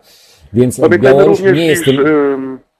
Pamiętajmy również, tak? iż wsparcie Białorusi wiązałoby się dla Unii Europejskiej z konkretnymi kosztami. Unia Europejska pamięta y, te, te wydarzenia, które miały miejsce w związku z Euromajdanem na, na Ukrainie. Ukrainie. E, wówczas y, wsparcie Unii Europejskiej, czy też działania na rzecz, na Ukrainy wywoływały duży entuzjazm na Zachodzie. E, teraz Zachód. Ale Ukrainę mamy, działania... widzi pan, panie Zbigniewie, Ukrainę mamy jednak biedną, znaczy mamy wolną, ale biedną, tak? A Białoruś jednak e, e, trudno nazwać e, krajem e, wolnym. Jednak Zachód patrzy na Ukrainę jako mm, eksperyment, który się nie udał. To znaczy eksperyment e, demokratyzacji e, i reformy państwa Europy Wschodniej, no reformy, która się nie udała. E, kosztownej, bardzo kosztownej reformy, e, która nie doprowadziła do oczekiwanych skutków. E, z pewnością właśnie przez ten pryzmat dzisiaj Unia Europejska patrzy na Białoruś i wydarzenia, które tu mają miejsce, przez pryzmat dużych nakładów finansowych, które mogą się po prostu nie zwrócić. Tak więc no, w tej sytuacji nie warto oczekiwać, iż Unia Europejska zaangażuje jakieś większe siły, no właśnie, aby tutaj doszło do jakiejś zmiany. W sytuacji, gdzie jak mówiliśmy, to, co dzieje się na Białorusi, jest tak naprawdę uzależnione w większości od dobrej woli i jej braku Władimira Putina. O tym wie Łukaszenka, o tym wie Komisja Europejska, o tym właściwie wiedzą wszyscy, tak więc gesty, które mają miejsce w Polsce, gdzie indziej rezolucje są gestami, owszem, ale tylko gestami, które nie mogą wpłynąć na, na bieg wydarzeń mający miejsce na Białorusi. Panie Zbigniewie, bo dzisiaj pytanie, które stawiam e, naszym e, internautom, naszym słuchaczom haloradiowym, e, to jest pytanie, jaki wpływ mm, na, na nas, czy na Pana osobiście może, ja wiem, że to jest takie personalne pytanie, ale nie musi Pan odpowiadać, jeżeli Pan nie chce, miała wpływ mm, pandemia, epidemia koronawirusa w ostatnich sześciu miesięcy. Co u Pana się takiego zmieniło, albo mm, czy w ogóle cokolwiek się zmieniło, na lepsze, albo może na gorsze? No, jak to wygląda z Pana perspektywy? Z mojego punktu widzenia zmieniło się tyle, iż właściwie w, dostałem kolejny dowód na to, iż nie ma nic na pewno, znaczy nic, nic w naszym, w naszym systemie, w którym żyjemy nie jest na stałe i nie można na nic w ten sposób patrzeć. No, ja jako osoba żyjąca na pograniczu, czyli w Strasburgu, korzystam tak naprawdę z tego pogranicza, czyli no, przemieszczam się, jeżdżę do Niemiec, jeżdżę, jeżdżę dalej. Jakby granica dla mnie stała otworem. E, jestem e, osobą, która jako dziecko pamięta e, jeszcze Układ Warszawski, zamknięte granice. I no, jestem człowiekiem, który korzystał jakby już po przyjeździe z Francji z tego, że te granice były otwarte. I trudno było mi sobie wyobrazić, aby ktoś tak po prostu tą granicę zamknął, aby raptem okazało się, że przekroczenie granicy wiąże się z mandatem, że zrobienie zakupów na przykład za granicą wiąże się z mandatem, że mm, na pograniczu tworzy się pewna wrogość tak naprawdę wobec y, tych, którzy są z drugiej strony granicy. Y, to było dla mnie no, no wręcz niebywałe i z jaką łatwością można było przekreślić 60-letni y, dorobek, czyli no właśnie rozwój pogranicza francusko-niemieckiego w Unii Europejskiej, właściwie pogranicza, które żyło głównie no, z tego, że jest pograniczem, czyli z handlu, e, z, z, z wymiany handlowej, z wymiany ludzkiej, z wymiany uniwersyteckiej. E, Przepraszam, że ja tak e, o, o nas, ale właściwie pan pytał o mój osobisty, moje osobiste odczucie, Tak, że bo ja właśnie o pytam, tym, co, co pytam mnie osobi- spotkało. ale czy Panie Zbigniewie, właśnie ja pytam bezpośrednio E, osobiście o to, co nas e, dotyka lub co nas dotknęło w okresie tych ostatnich e, prawie ja, 6 ja, miesiącach. osobiście, ja osobiście mogę dostać się tutaj e, ze swojego miejsca zamieszkania, mogę dostać się właściwie do Niemiec tramwajem. Mam jakieś dwa przystanki e, tramwajowe, e, no właśnie aby przyjechać do Niemiec. E, e, no i właśnie raptem okazało się, że tramwaj został wyłączony, granica została zamknięta. E, No w sytuacji, gdzie tej granicy właściwie już nie ma, gdzie przecież we Francji e, urodziło się już mnóstwo obywateli francuskich, którzy no, nigdy tej granicy na oczy nie widzieli, tej granicy po prostu tutaj nie ma u nas, a raptem ona powstała i cofnęliśmy się de facto, no nie wiem, 70 lat do tyłu. E, To było coś, coś niebywałego, gdzie tak naprawdę poszczególne państwa, nie uzgadniając niczego z nikim, zamykały tak naprawdę swoje granice.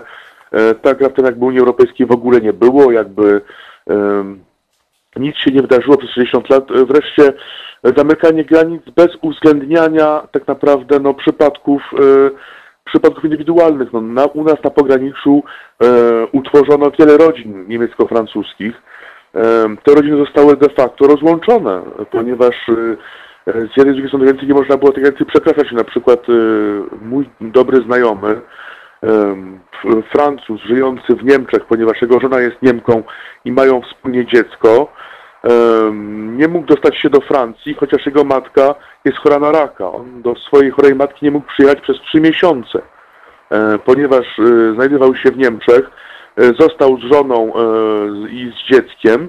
No właśnie, i raptem okazało się, że e, wjazd do Francji e, tak naprawdę wiąże się z odbyciem dwutygodniowej kwarantanny, gdyż miał e, dziecko, ma e, półroczne dziecko, żonę, musiał wybierać pomiędzy chorą matką na raka i no właśnie przejechaniem na stronę francuską e, i odbycie kwarantanny, chociaż od matki dzieliło go tak zwane 50 kilometrów.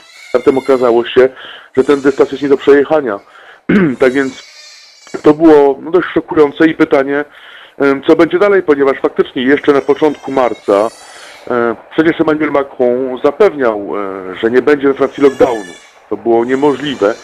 Raptem okazało się, że w dwa tygodnie wszystko zmieniło się tak naprawdę we Francji, e, a granica zamknęła się właśnie ze wszystkimi sąsiadami, tak więc pytanie, co będzie dalej, ponieważ e, we Francji mamy kolejny wzrost, przyspieszenie e, epidemii. E, Władze po raz kolejny mówią, że lockdown krajowy jest absolutnie wykluczony, że nigdy w życiu. E, No ale, no właśnie, kiedy skończą się wakacje i być może, no właśnie, e, oprócz tego, co stało się na pograniczu, takie poczucie niepewności, że okej, dzisiaj e, granica jest otwarta, mogę przejechać do Niemiec, załóżmy zrobić sobie zakupy.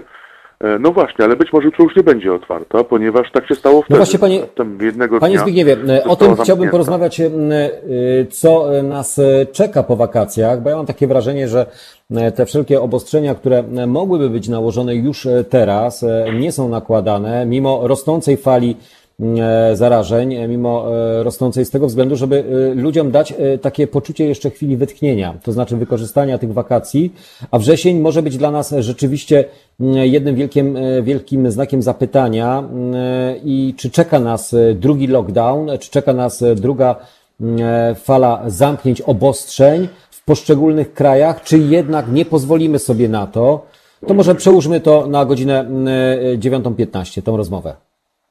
Przyjemnością. Okej, fajnie. E, Zbigniew Stefani, korespondent, e, nasz korespondent ze Strasburga, o tym, e, co nas czeka w najbliższym czasie. Nie będziemy wróżyć z fusów, ale opierać się na tym, co jest teraz obecnie prognozowane, albo teraz, co jest wprowadzane w poszczególnych krajach, jak to wygląda z perspektywy innych krajów Francji, a tego, co będzie u nas w Polsce. Na antenie Halo Radio. Do godziny 10 wspólnie e, z Wami Jacek Zimnik. To nasz e, ostatni poranek, e, przynajmniej w Halo Radio. Słuchajcie powtórki programu.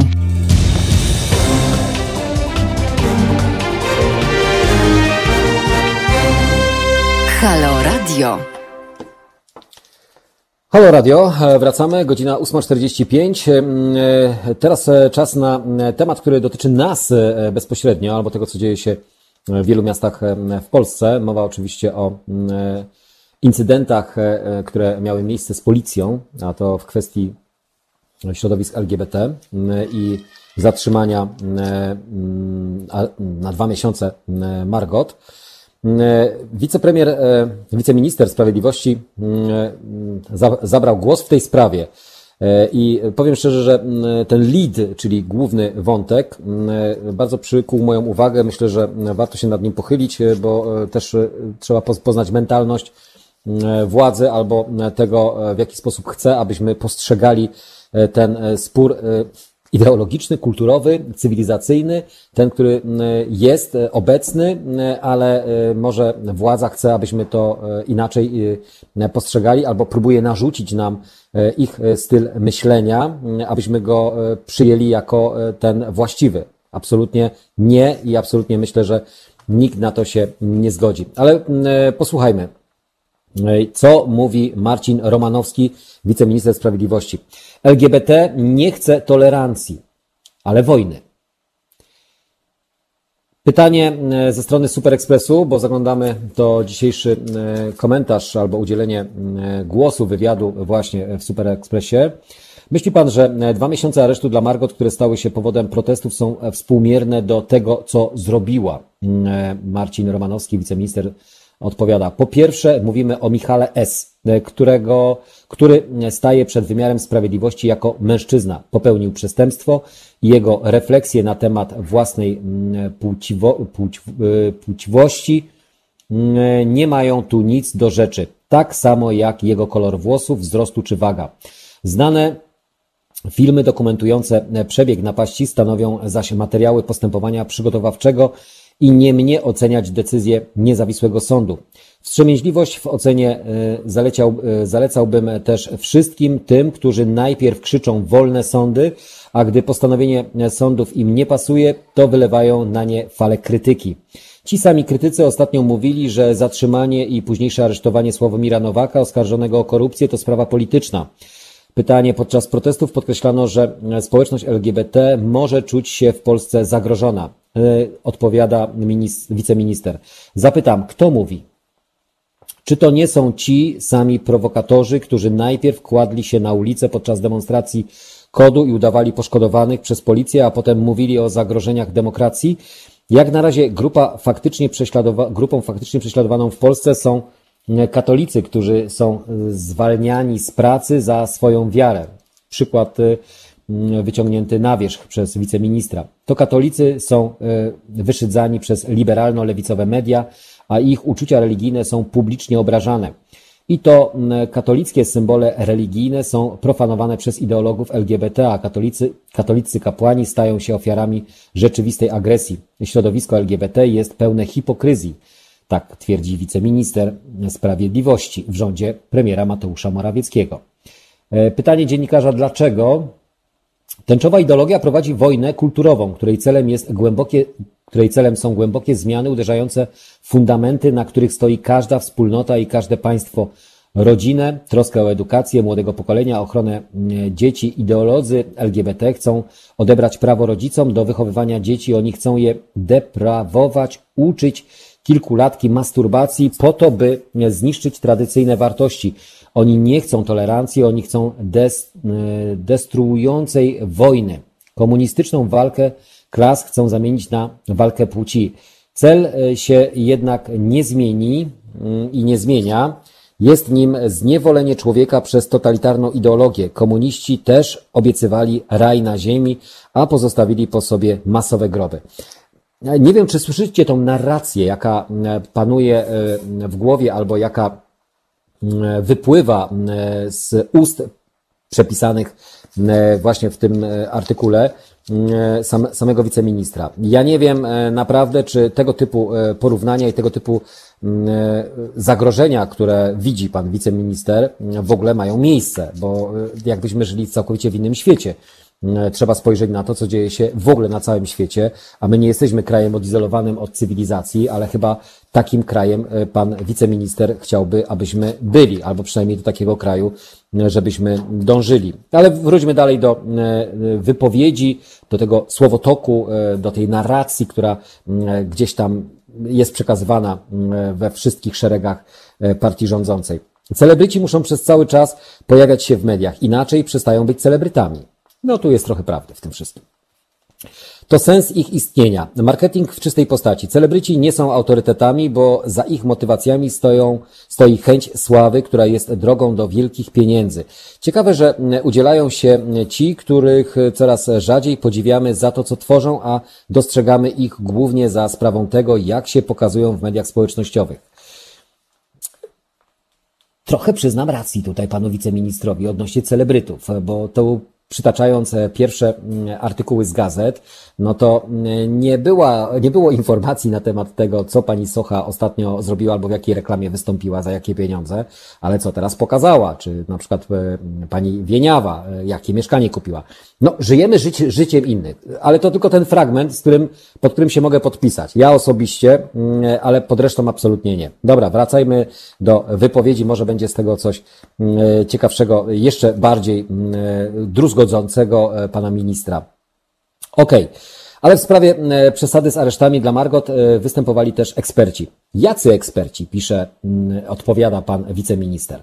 Czy pani zdaniem w Polsce wyroki mają wydawać eksperci, czy też sądy? Wymiar sprawiedliwości sprawują sądy, to standard konstytucyjny.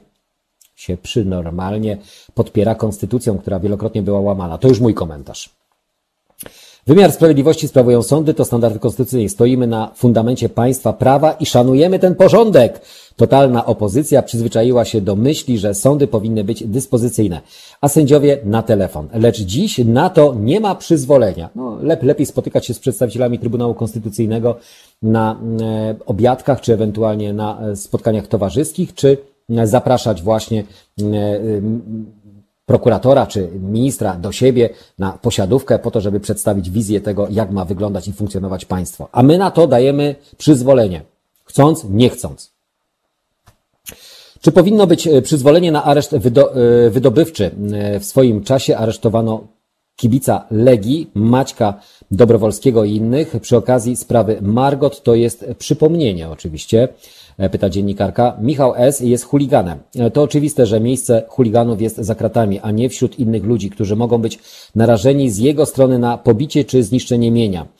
To samo mówiono kiedyś e, przy okazji kibiców, tylko mm, odpowiada wiceminister, tylko że wtedy te same środowiska nie broniły kibiców. To jest mentalność Kaliego. Kaliemu ukraść to źle, Kali ukraść to dobrze.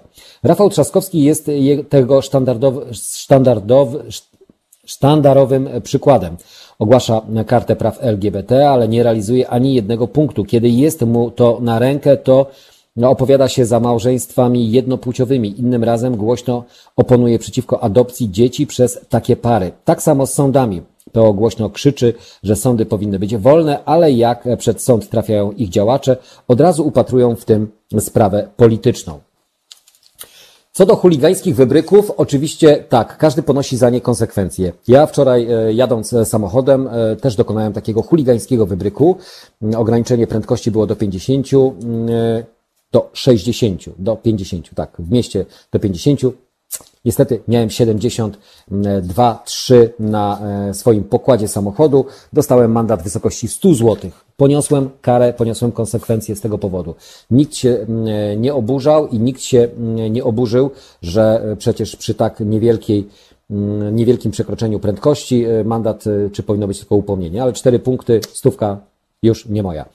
Okej, okay, rozumiem wybryki chuligańskie, za które ponosimy konsekwencje, ale czy areszt dwumiesięczny właśnie za tego typu wybryk chuligański jest adekwatny do popełnionego czynu? Myślę, że absolutnie nie. A następstwa, czyli oburzenie społeczne, oburzenie środowisk LGBT, oburzenie ludzi młodych o to, że właśnie w ten sposób postępują przedstawiciele władzy, nie prawa, nie sprawiedliwości, nie władzy, nie demokracji, ale władzy, to już jest, myślę, że istotne.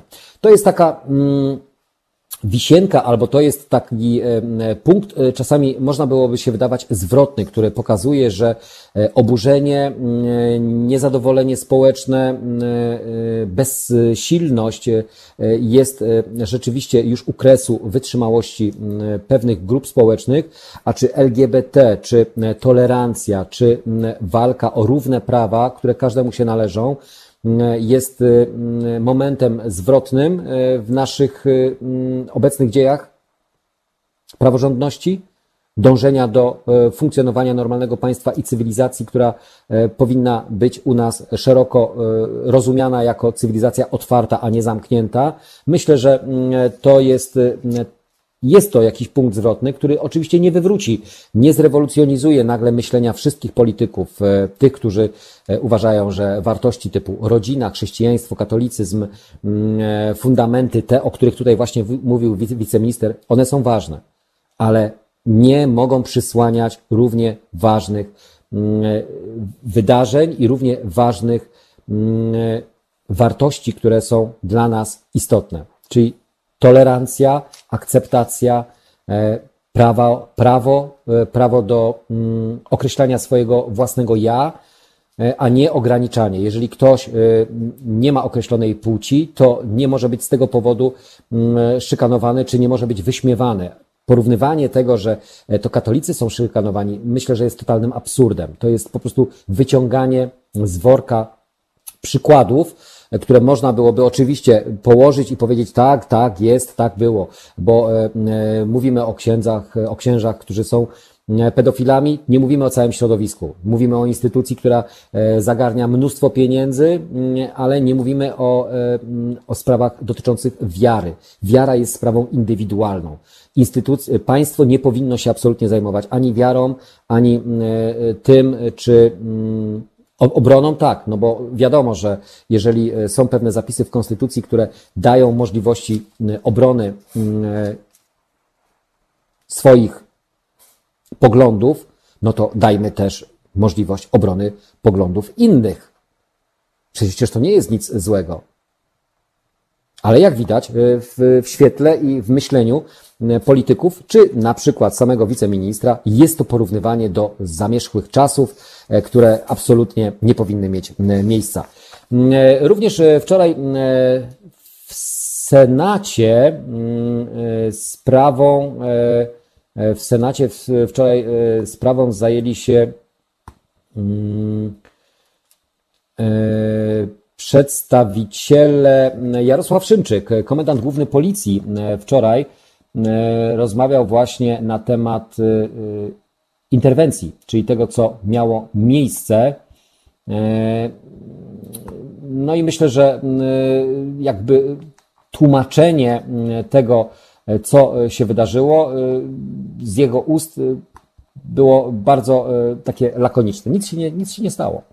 Zawsze prosiłem o to, byśmy wytrzymywali ciśnienie, byśmy robili wszystko, aby ludzie mogli bezpiecznie i spokojnie demonstrować. Przez długi czas słyszałem od policjantów, że to jest dobry kierunek, że warto to robić. Niestety po 7 sierpnia od policjantów słyszę zupełnie inne uwagi. Panie komendacie, komendancie, co jeszcze musimy znieść? Co jeszcze musimy wytrzymać, skoro się nas szarpie, skoro się nas wyzywa, skoro się nas, na nas pluje, a chociaż zatrzymujemy tych, którzy to robią, to i tak ponosimy konsekwencje. Mówił e, wczoraj komendant główny policji generał inspektor Jarosław Szymczyk. Odniósł się w ten sposób do padających pod adresem policjantów zarzutów dotyczących działań podczas demonstracji aktywistów LGBT. Szanujmy tych ludzi, bo oni 7 e, sierpnia też dbali o bezpieczeństwo. Oni wykonywali swoje zadania po to, żeby również chronić tych, którzy krakowskim przedmieściem wtedy spacerowali. Apelował Szymczyk, podkreślał, że podczas piątkowego protestu w centrum Warszawy miał miejsce niespotykany dotąd od dawna poziom agresji ze strony części demonstrantów.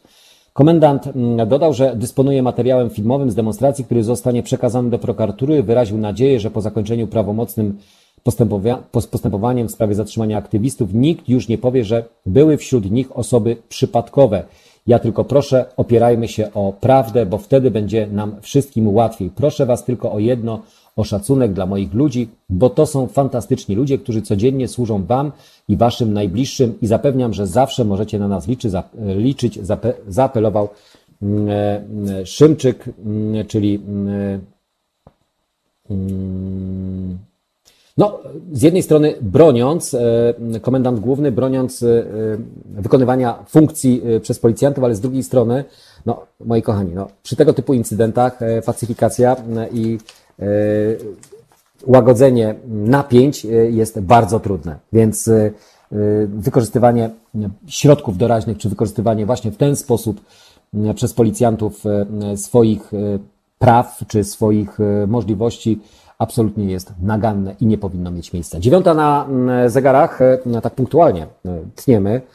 Halo Radio do godziny 10 o 9.15 o przyszłości i o tym, co będzie działo się od września, jak będzie wyglądała Polska i Europa w drugim okresie pandemii, czy czeka nas lockdown, czy też nie.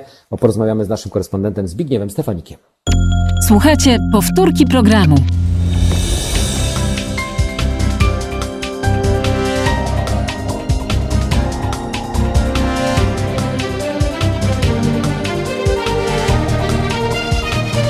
Halo Radio.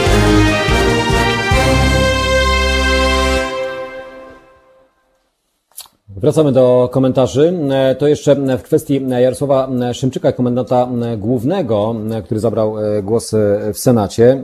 E, dramatyczny apel do policjantów wystosowała Federacja Stowarzyszeń Służb Mundurowych. Kiedyś każdy stanie w obliczu społecznego osądu, zdając sprawę z tego, co czynił w imieniu polskiego państwa.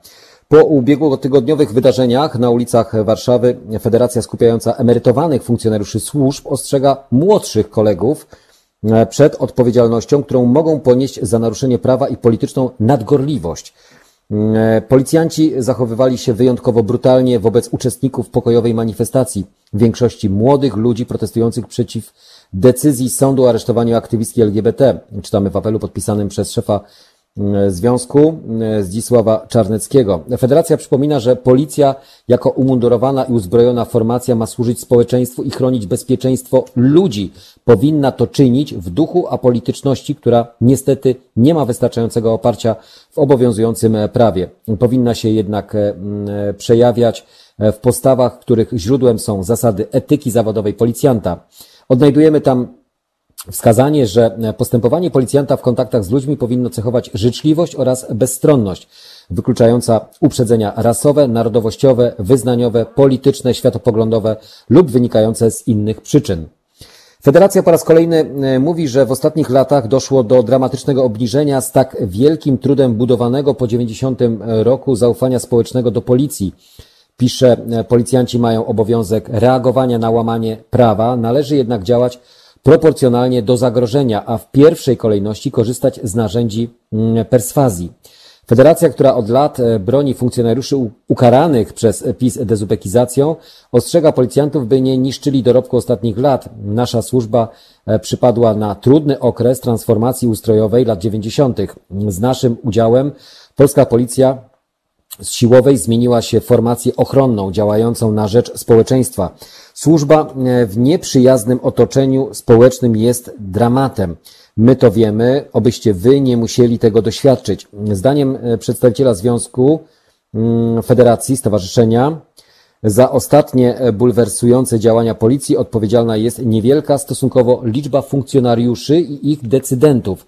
Za nadgorliwość nieliczonych mogą, mm, nielicznych mogą jednak zapłacić wszyscy. Policjanci. Dlatego federacja pisze, miejcie, się, miejcie na uwadze waszą przyszłość. Niech nie spotka was taki los, jaki dotknął tysiące byłych policjantów i funkcjonariuszy służb. Bez wykazania jakiejkolwiek winy oraz bez wyroku sądu zostali pozbawieni należy, należnych im świadczeń emerytalnych i zepchnięci na skraj ubóstwa. Czytamy w apelu do policji społeczeństwo was osądzi. To w dzisiejszej mm, gazecie wyborczej. E, również e, mm, artykuł, analiza mm, mm, adwokatki e, Elizy Rutynowskiej, która bardzo trafnie dostrzega problem dotyczący tego, co działo się w ostatnich dniach, między innymi w Warszawie, jak zrobić zamieszki z protestu, a z chuligana patriotę. E, wszyscy w Polsce są równi wobec prawa. To zdanie jest nieprawdziwe. Myślę, że wszyscy się z tym zgodzą. E, wydarzenia z ostatniego weekendu pokazują to w pigułce. E, dla mnie, czyli dla pani adwokat, mm, jako prawniczki, piątkowy wieczór i noc 7 sierpnia upłynęły pod znakiem mm, komend policyjnych i czekania, podpytywania dyżurnego, czy ta lub inna osoba tu jest. Informacji pojawiających się w mediach, że prawnicy e, wyłudzają dane osobowe powrotu do domu bez wiedzy, kiedy następnego dnia rozpo, mm, rozpoczną się przesłuchania zatrzymanych na ulicach pod komendami, roiło się od wozów policyjnych. Cała mm, Wilcza pulsowała od niebieskich świateł. Przechodnie zatrzymywali się pytając, co się dzieje. Najbezpieczniej było odpowiedzieć, że nic. Kilka zatrzymań, proszę iść do domu. Dziś wiemy, że wśród zatrzymanych, przetrzymywanych bez dostępu do prawnika były osoby przypadkowo wyciągane z tłumu. Od e, feralnego piątku minęło już kilka dni. Na szczęście dla MSWiA, prezydenta oraz policji dochodzi e, do wstrząsających wydarzeń. Można więc e, tam skupić nieco uwagę. Mowa oczywiście o Białorusi, że można nieco sfokusować się na inny temat, a nie na ten, który nas e, bezpośrednio dotyczy. Za chwilę już nikt nie będzie chciał słuchać o grupie aktywistów LGBT jakichś prawników, którzy mówili o świętej trójcy zatrzymań, ich zasadności, prawidłowości, legalności. Nikt nie będzie słuchał, bo przebije się inny przekaz. To jest to, o czym e, cały czas staramy się, staram się również Wam mówić, o tym, że informacje, natłok informacji, tych e, mniej ważnych, tych mniej istotnych, przykuwa albo przysłania te ważne e, tematy, które powinny być numerem jeden i powinny być bez względu na to, czy nam się to podoba, czy nie, kontynuowane. To samo było kiedyś z praworządnością, z konstytucją, z Trybunałem Konstytucyjnym, z sądami. E, wszelkie próby e, nakłaniania i mówienia w pewnym momencie kończyło się tym, że no ale jakżeż możemy cały czas o tym jednym i tym samym mówić. Tak, powinniśmy cały czas o jednym i tym samym mówić, czyli o łamaniu e, praworządności, zasad funkcjonowania państwa demokratycznego, o fundamentach, które na ustach polityków, czy nawet samego prezydenta, który przysięgał na konstytucję, cały czas są jakby potwierdzające, że to są ważne elementy, ale z drugiej strony dają świadectwo i dają przykład tego, że dla nich to jest tylko i wyłącznie słowo. I to jest największy ból i największe e, również moje cierpienie, które efektem tego wszystkiego jest e, no, to, co się dzieje, czyli e, taka bezsilność, bezradność, mówienie do ekranu, mówienie w eter, ale czy za tym coś idzie? Jeżeli cokolwiek się dzieje lub cokolwiek się wydarza, my to staramy się relacjonować, być w centrum tych wydarzeń, ale one nie przekładają się realnie, albo przynajmniej teraz w obecnej chwili nie przekładają się na realne zmiany. Ja wiem, że mm, chcielibyśmy może rewolucji. Nie, my chcemy ewolucji, ale ewolucji postępującej, a nie wstecznej. 9.13, e, już za chwilę o tej ewolucji i o tym postępowaniu tego, co nas czeka w ciągu najbliższych tygodni. Dwa tygodnie nam zostały wakacji od września. Mm, wracamy wszyscy do normalnego funkcjonowania. Mówimy o szkołach, o edukacji, e, wracamy również e, z wakacji. Co nas czeka? Czy jesteśmy na to przygotowani? Czy poszczególne kraje już się teraz przygotowują na to? Z naszym korespondentem Zbigniewem Stefanikiem porozmawiamy już za chwilę. To jest powtórka programu.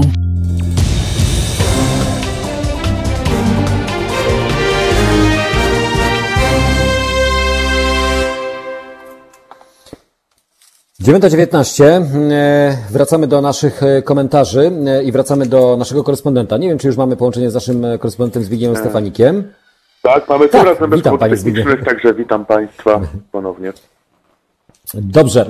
Panie Zbigniewie, liczba przypadków koronawirusa w 198 państwach zbliża się do 20 milionów. W ciągu tygodnia przybyło 2 miliony, a liczba ofiar przekroczyła 732 tysiące według Hopkins University, to są dane do poniedziałku 10 sierpnia. Po, połowa, ponad połowa nowych zakażeń przypada na Stany Zjednoczone, Brazylię, Indie. W USA zanotowano 5, 5 milionów przypadków.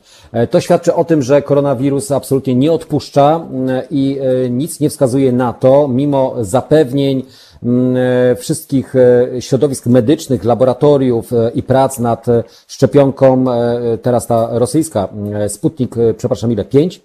Sputnik 5 to się nazywa, tak? Mm, która rzekomo ma pomóc w walce z koronawirusem. Nadal będziemy się borykali z faktem, że przed nami jesień. Jak kraje poszczególne przygotowują się do e, jesiennego ewentualnego lockdownu i czy jest on możliwy, patrząc na to, co dzieje się na świecie i jak do tego ma się również nasz polski kraj, czyli nasz polski rząd. No właśnie, to jest pytanie, czy lockdown ogólnokrajowy jest możliwy. Zdaje się, iż poszczególne państwa Unii Europejskiej wykluczają ogólne krajowe lockdowny, um, ponieważ um, ekonomicznie są one niezwykle kosztowne, tak więc tutaj zdaje się, iż na tym etapie próbuje się ratować gospodarkę. Dlatego też można założyć, iż nie ma dalej idących obostrzeń w poszczególnych państwach pomimo wzrostu zakażeń. E, ponieważ trwa lato, e, druga połowa sierpnia przed nami, sezon turystyczny trwa, e, a państwa europejskie chcą uratować to, co się da z tego sezonu.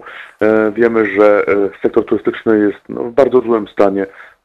Na przykład we Francji, gdzie Francja jest jednym z głównych krajów turystycznych na świecie, no, ten sektor stracił w tym roku około 70% w ponieśli do, do roku ubiegłego, tak więc sytuacja jest bardzo zła.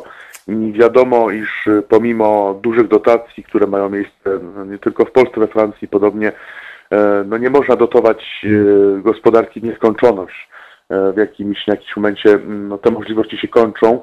Tak więc tutaj zdaje się, iż czynnik ludzki będzie ściśle powiązany z czynnikiem gospodarczym, a czynnik gospodarczy z czynnikiem ludzkim. Tak naprawdę z myślą, że e, lockdown ok, ratuje życie, ale z drugiej strony należy również mieć warunki, aby żyć, a e, te warunki mogą drastycznie się pogorszyć w sytuacji drugiego lockdownu. Tak więc zdaje się, że drugi lockdown e, ogólnokrajowy w takim kształcie, z jakim mieliśmy do czynienia w, e, no właśnie w marcu, kwietniu, maju, tutaj na razie przynajmniej zdaje się być wykluczany przez poszczególne rządy.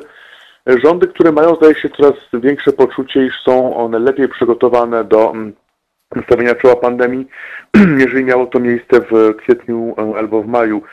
E, dla przykładu Francja e, zapowiada, iż e, utworzy, czy też już utworzyła ponad 5 tysięcy dodatkowych miejsc na oddziałach intensywnej terapii.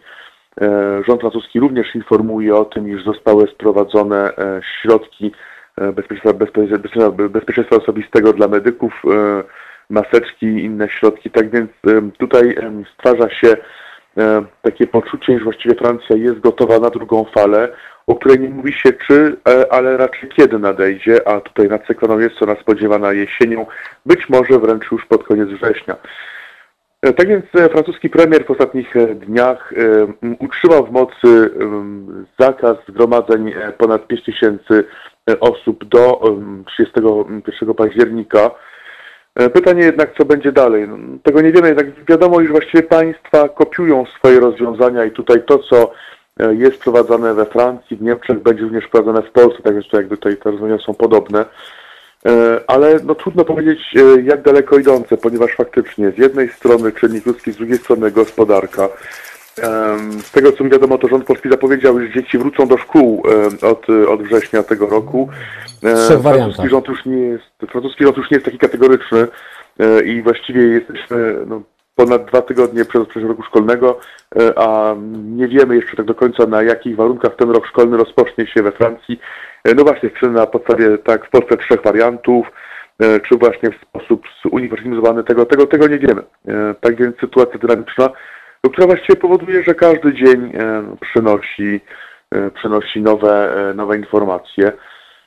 We Francji trwa obecnie, mm, zdaje się, iż kończy się, ale jednak trwa nadal kanikuła co bardzo utrudnia e, tak naprawdę przestrzeganie obostrzeń. No, proszę sobie wyobrazić, Szanowni Państwo, noszenie maseczek e, w temperaturze 40 stopni w cieniu. Jest, jest to skomplikowane, tak więc no, kanikuła tutaj pogarsza sytuację, która, która już nie jest, nie jest najlepsza. Obecnie we Francji jest około 1600 zakażeń dziennie, przy czym o ile liczba osób przyjmowana na SORY E, francuskie sory wzrasta, o tyle nie wzrasta ona systematycznie i nie wzrasta ona znacząco. E, podobnie również e, nie wzrasta śmiertelność w sposób znaczący. Obecnie ta śmiertelność wynosi we Francji mm, około mm, kilkunastu osób dziennie.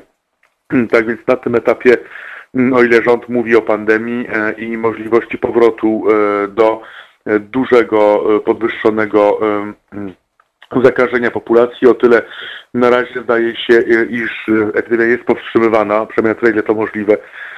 ale z drugiej strony coraz więcej w Europie sprzeciwu. Z jednej strony ci, którzy nie wierzą w koronawirus, w jego, no, w jego destrukcyjną moc i również ci, którzy protestują coraz głośniej przeciwko obostrzeniom, przeciwko maseczkom. E, pamiętamy, co wydarzyło się w Belgradzie, w, w Serbii, po ogłoszeniu obostrzeń. Mamy również w pamięci manifestacje, które miały miejsce w Berlinie. Tak więc no, te ruchy będą z pewnością utrudniały e, wprowadzenie kolejnych obostrzeń. Pytanie, czy tak naprawdę, czy e, obywatele Unii Europejskiej są gotowi na kolejny lockdown. Kolejna kwestia to kwestia tej aplikacji, która była stosowana E, w Azji, która zdaje się sprawdziła, w Europie się nie sprawdziła w ogóle, chodzi mi o tak zwany tracking. E, we Francji ta aplikacja okazała się bardzo kosztowna, Francuzi jej absolutnie nie zaadoptowali, e, tak więc to okazało się całkowitą porażką. I to właśnie pokazuje pewne ograniczenia. Otóż faktycznie no, Europejczycy no, nie są w stanie przyjąć wszystkiego, wszystkiego zaakceptować w ramach walki z pandemią i tutaj również rządzący muszą brać to pod uwagę. E, jak również e, próba e, eliminacji ruchu bezgotówkowego. Otóż we Francji, no właśnie ta próba eliminacji przez niektórych niektóre podmioty gospodarcze, no właśnie nie, nie spotyka się z aprobatą. Francuzi chcą płacić gotówką, płacą gotówką. Podobnie zresztą Niemcy. Tak więc warto również spojrzeć na ile te obostrzenia mogą być, jeśli będą wprowadzone, nadal przestrzegane przez poszczególne społeczeństwa, które no niekoniecznie um, dają rządzącym um, całkowity kredyt zaufania, jeśli chodzi o pandemię, um, jej opisywanie, jak i również walkę z pandemią. No właśnie, wreszcie, jakie obostrzenia będzie można wprowadzić e, e, tak, aby z jednej strony faktycznie móc ratować e, życie ludzkie, a z drugiej strony móc również ratować możliwość egzystencji doczesnej, czyli no właśnie gospodarkę i E, i to wszystko, co się na nią składa. E, ale tak jak mówiłem, tak naprawdę trudno prognozować, co będzie dalej. Ja przez cały czas mam w głowie, Szanowni Państwo, wypowiedzi francuskiego rządu i prezydenta z marca, z początku marca, kiedy zapewniano wręcz, iż lockdown we Francji jest wykluczony. E, dwa tygodnie później lockdown stał się faktem. Pytanie, co stanie się teraz? No, jesteśmy nadal na etapie, gdzie, jak już mówiliśmy, rządzący w całej Unii chcą ratować sezon turystyczny. E, jednak e, we wrześniu e, sytuacja być może ulegnie zmianie, ponieważ młodzież będzie wracała do szkół i tutaj być może będą przyjęte inne, no właśnie inne priorytety. Tego nie wiemy, tak więc właściwie żyjemy tutaj z dnia na dzień i nie wiemy, co wydarzy się jutro, pojutrze. Być może granice znowu zostaną zamknięte, tego również nie wiemy. Być może będą zamknięte częściowo, czyli dla poszczególnych grup ludzi. Również we Francji spodziewamy się mm, tak zwanego ograniczenia e, ruchu e, ludności, czyli na przykład może powrócić nadsekwane obostrzenie e, z pierwszej fazy wdrożenia kwarantanny, czyli zakaz oddalania się dalej niż 100 km od swojego miejsca zamieszkania. Być może również dojdzie do prowadzenia rozwiązań belgijskich, na przykład takich, gdzie utworzono zakaz spotykania się z większą grupą ludzi niż 5 osób w Belgii. Tego nie wiemy. Tak więc tutaj trudno prognozować. Jednak y, o jednym można powiedzieć niemal na pewno. Y, obostrzenia w jednym państwie będą przenosiły się na inne państwo, tak więc to, co będzie we Francji wprowadzone, przyjdzie do Polski i vice versa. Być może z różnicą kilku, kilkudniową, być może wręcz kilkutygodniową, raczej kilkudniową, zresztą już kilku, kilkutygodniową, bo z tego co mi wiadomo, to po również powracają powoli obostrzenia i mówi się również o powrocie maseczek ale um, tak naprawdę e, te rozwiązania będą e, tożsame i to, co będzie działo się w Strasburgu, będzie również działo się w, w, w, w Warszawie, w Pradze, w Berlinie, Brukseli. E, jednak nie wiemy tak do końca, jaki będzie bieg wydarzeń. Jak Pan to wspomniał, Rosja informuje głosem swojego prezydenta o wynalezieniu szczepionki. Świat nie daje do końca tej szczepionce e, wiary. wiary. Wiadomo również, iż Unia Europejska e, pracuje wraz e, z koncernem AstraZeneca, to zostały podpisane porozumienia międzynarodowe pomiędzy na przykład Francją, Włochami, Hiszpanią, nie tylko i tym koncernem, no właśnie na wynalezienie szczepionki, jeśli ta szczepionka miałaby zostać wyprodukowana, wówczas miałaby być sprzedawana, udostępniana po cenie produkcji wszystkim zainteresowanym. Na szczepionkę pracują Amerykanie, Chińczycy i wiadomo, że ta szczepionka stanie się e, no, niezwykle e, groźną i skuteczną bronią stosunkach międzynarodowych, jak i również e, w różnych, no właśnie, spięciach geopolitycznych. Tak więc to wszystko przed nami, kwestie gospodarcze, które się przełożą no, z pewnością na kwestie polityczne, ale myślę, że jedno możemy powiedzieć na pewno, iż na tym etapie co do tego, co będzie we wrześniu wiemy tyle, że nic nie wiemy.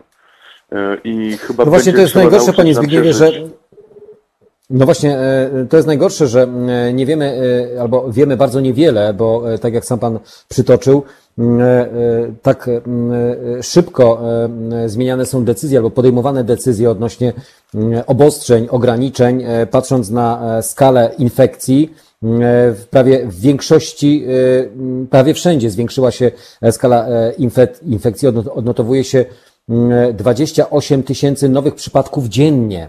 E, najwięcej właśnie między innymi w Hiszpanii, Francji, Niemczech, Danii, Belgii, Austrii, Rumunii. Sprzyja oczywiście, tak jak e, Pan e, powiedział, upalna pogoda i wakacyjne rozluźnienie. Niemcy na przykład wprowadzają zakaz testów dla wszystkich powracających. Wielka Brytania objęła kwarantanną powracających z Hiszpanii, a my od 1 września wpuszczamy dzieci do szkół. E, no właśnie, ale podobnie mają postąpić Francuzi, tak, tak więc e, no wiadomo, że dzieci do szkół muszą powrócić ze względów ekonomicznych. Zdaje się właśnie, że Europa na tym etapie e, no, bardziej bierze pod uwagę względy ekonomiczne niż miało to miejsce wcześniej, ponieważ no, pandemia po prostu kosztuje, a stać nas na nią coraz mniej. Tak więc tutaj wiele regulacji no, jest zbudowane w taki oto sposób, aby państwa mogły funkcjonować i z pewnością fakt wysyłania dzieci do szkół właściwie ściśle związane z tym, aby ich rodzice powracali do pracy. Oczywiście praca zdalna jest możliwa, jednak nie w każdym przypadku e, jest to możliwe. E, jednakże jedno jest pewne, postojowe kosztuje i to dużo kosztuje i to każde państwo, każdy rząd, a budżet każdego państwa nie jest gumowy. E, tak więc no tutaj te decyzje z pewnością będą warunkowywane no po prostu realiami, z którymi należy nam się zmierzyć, z którymi będziemy musieli się zmierzyć E, I to tak naprawdę powoduje, iż no wiemy tyle, że nie wiemy nic o tym, co stanie się we wrześniu. Być może dzieci na przykład pójdą do szkoły na dwa tygodnie, trzy tygodnie, potem te szkoły będą zamykane. Może faktycznie będzie ta metoda trzech wariantów. Jeśli tak, to na jakiej zasadzie będzie nastosowana? To wszystko jest przed nami, my tego nie wiemy. Być może wręcz sami, sami rządzący, e, no nie tylko w Polsce, ale również w innych państwach nie mają do końca e, jednoznacznego obrazu tego, co wydarzy się za tydzień, dwa, trzy. Wszystko tak naprawdę przed nami i dlatego trudno prognozować e, cokolwiek, co będzie. E, również rządzący, no właściwie w każdym państwie Unii Europejskiej, w Polsce, we Francji nie tylko, muszą liczyć się z reakcją społeczną na obostrzenia. Otóż społeczeństwa tych państw są zmęczone pandemią, obostrzeniami i tak jak mówiliśmy, dają coraz mniej wiary w to, co mówią rządzący, ponieważ... No właśnie no właśnie, bo to jest kwestia tego, że e, e, wszystkie e, te fazy początkowe, tam gdzie mieliśmy obostrzenia, tam gdzie miały być ograniczenia, które miały spłaszczyć ten koronawirus, wprowadzane we wszystkich krajach, no jakby nie dały tego efektu, a nawet prorządowe, mówimy teraz o Polsce, prorządowe media, tutaj sieci na wszelki wypadek już kolportują spiskowe teorie, że pandemia to manipulacja, za pomocą której potężne siły chcą osiągnąć ukryte cele.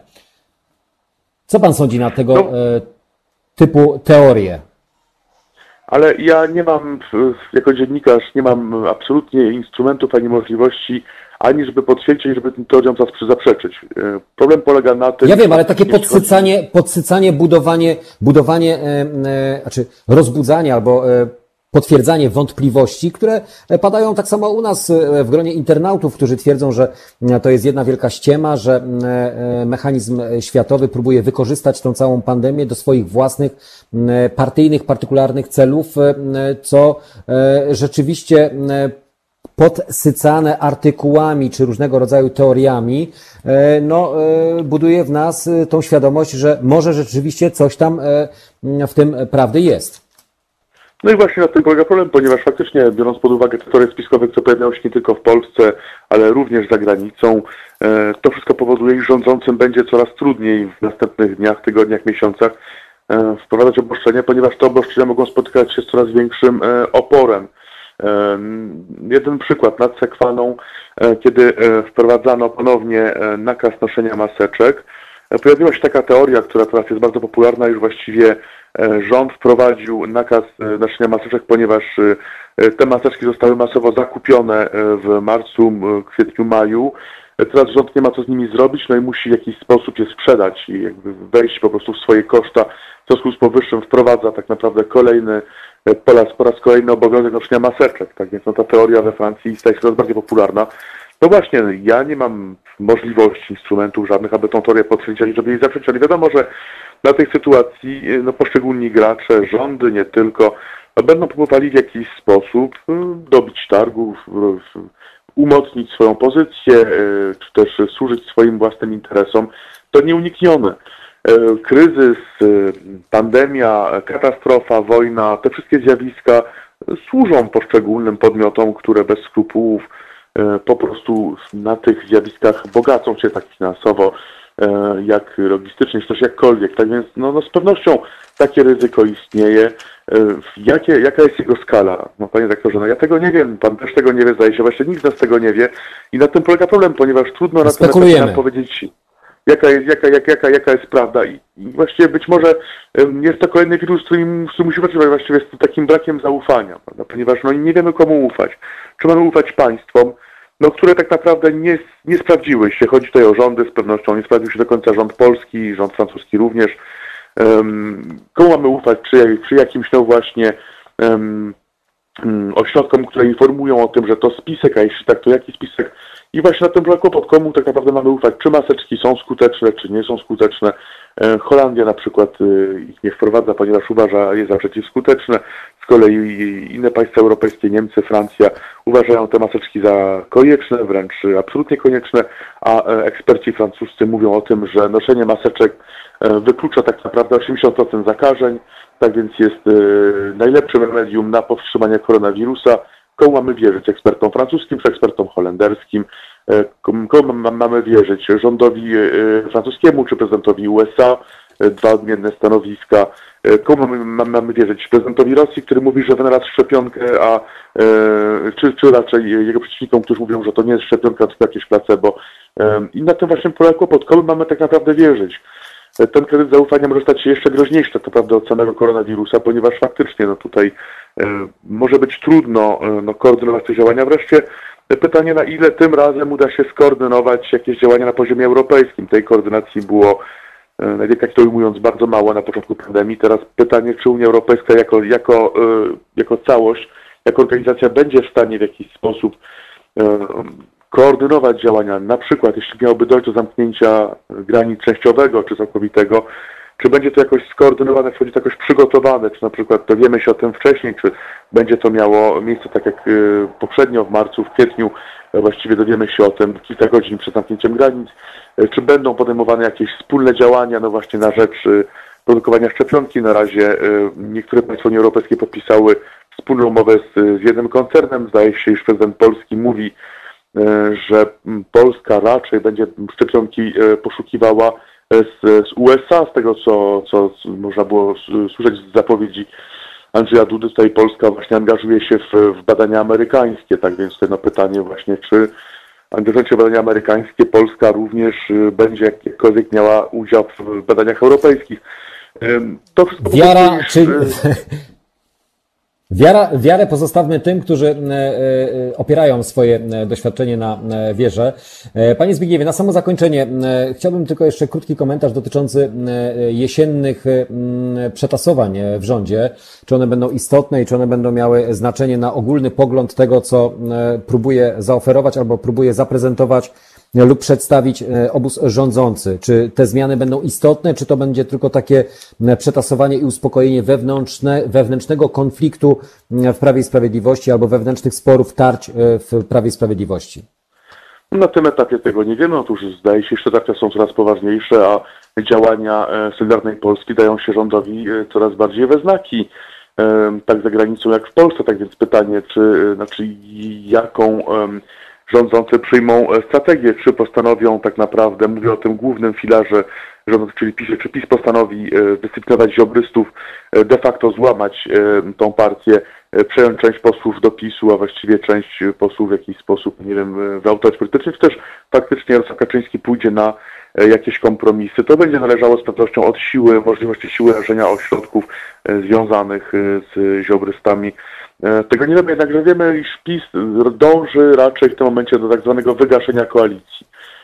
ponieważ koalicja z pewnością w, w strategii PiSu była tylko jakimś zabiegiem marketingowym. Tutaj koalicja nie miała mieć miejsca naprawdę, a tu się zatem okazuje, iż koalicjanci, czy też jeden koalicjant, domaga się wręcz coraz więcej. Tak więc zdaje się, iż tutaj PiS będzie chciał wygasić te oczekiwania Zbigniewa Ziobry.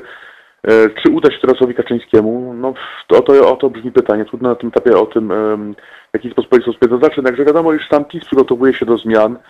E, kongres, który ma odbyć się jesienią, e, ma takie zmiany pokazać. Pytanie, czy dojdzie do, do tej zmiany zasadniczej, czyli czy dojdzie do odejścia prezesa ze stanowiska prezesa, no właśnie, czy Jarosław Kaczyński może odejść tak naprawdę z tego stanowiska i czy ktoś może go zastąpić, jeśli tak, to kto? Czy jest to w ogóle możliwe? Czy można wyobrazić sobie w ogóle funkcjonowanie PiSu? Czy można wyobrazić sobie w ogóle funkcjonowanie rządu, e, tego obozu władzy e, bez e, Jarosława Kaczyńskiego? Oto jest pytanie. Jarosław Kaczyński, polityk, który właściwie osiągnął wszystko, co mógł osiągnąć, może chcieć, no właśnie, odejść jako ten, który był niepokonany.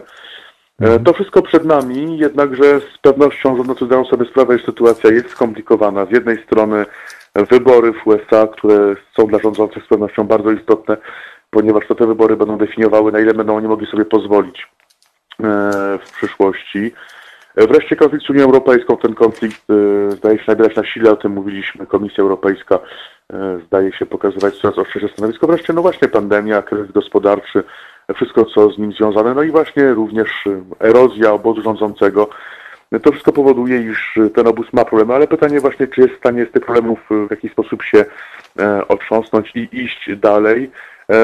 Nie była w stanie tego zrobić Platforma Obywatelska, pamiętajmy już w drugiej kadencji, właściwie Platforma zajęła się głównie już sobą, e, co właśnie no, do, doprowadziło w dużej mierze z pewnością do um, kryzysu i no, klęski tej partii, klęski politycznej tej partii. Czy to podobnie stanie się właśnie z, z obozem rządzącym obecnie Polską, czy obóz rządzący zajmie się głównie sobą, E, i dojść do kryzysu. Pytanie, czy prezydent również będzie odgrywał jakąś rolę e, w tym sporze, czy on również będzie budował jakiś obóz polityczny, ponieważ mówimy o Zbigniewie Ziobrze, ale Andrzej Duda również może chcieć e, zbudować jakiś... Za dużo pytań, za dużo Jeśli pan pozwoli, na, na, na koniec chciałem jeszcze, jeśli pan pozwoli, ponieważ nie czy będziemy się mogli słyszeć z słuchaczami jeszcze w najbliższych dniach, Chciałem przypomnieć o ostatniej rocznicy Bitwy Warszawskiej. To bardzo wielka rocznica, bardzo istotna rocznica dla nas, dla Polaków, dla Europy. Pamiętajmy, że to właśnie Polska, Polacy, polscy żołnierze, polscy obywatele, e, Polacy, Pol, Polacy, Polki, niekiedy dzieci powstrzymały ten pochód bolszewików e, na, na zachód. To Polska wtedy właściwie uratowała Europę od, od bolszewików i bolszewizacji. To jest nasze wielkie polskie zwycięstwo i pamiętajmy, że to jest nasze polskie zwycięstwo. To nie jest zwycięstwo PiSu ani Platformy, wtedy nie było ani PiSu ani Platformy. E, nie było wtedy ani Jarosława Kaczyńskiego, ani Donalda Tuska, tylko właściwie byli Polacy e, i jest to zwycięstwo wszystkich Polaków. Jest to wielki dzień, także no, mam nadzieję, że będziemy o tym pamiętali e, i że mamy świadomość, prawdziwą miarę tego, czym była Bitwa Warszawska, co wtedy Polska zrobiła, co udało się Polakom dokonać, czego udało się Polakom dokonać i jak bardzo jest istotne to święto dla nas wszystkich Polaków, ci, którzy głosują na PiS, ci, którzy głosują na Platformę i yy, dla tych, którzy nie głosują na nikogo. Jest to dzień nasz, wszystkich Polaków, warto o tym pamiętać. A przypomnijmy, że to właśnie dziś e, rozpoczęła się e, wielka bitwa warszawska, e, dlatego myślę, że i audycje dzisiejsze, które będą emitowane, prowadzone, też zajmą się tym tematem zapewne dogłębnie, bardziej może analitycznie, więc dziękuję panu bardzo, panie Zbigniewie. Zbigniew Stefanik, nasz korespondent ze Strasburga, życzę miłego, upalnego, spokojnego dnia. My wracamy dosłownie na kilka minut jeszcze do Was e, za chwilę.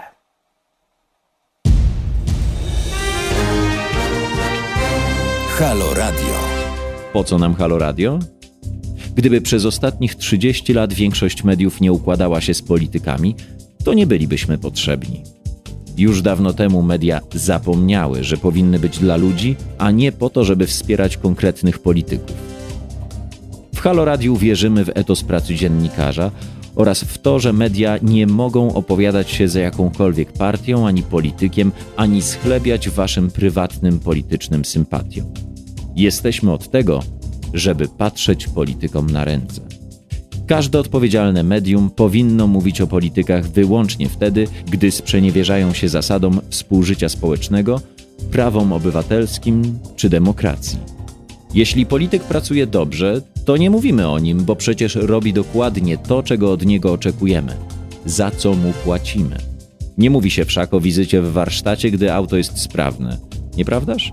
Media muszą być krytyczne wobec wszystkiego i wszystkich. Taka powinna być ich rola. Drodzy Państwo, nie oczekujcie od nas, że będziemy przychylni Waszym politycznym wyborom. Będziemy natomiast mozolnie szukać dziury w całym. Po 30 latach polityczno-medialnego bagna to właśnie chcemy robić i robimy. I dlatego prosimy Was o stałe wspieranie naszej działalności www.halo.radio ukośnik SOS. Dziękujemy i życzymy dobrego odbioru Halo Radia, pierwszego medium obywatelskiego dla myślących i krytycznych Polaków.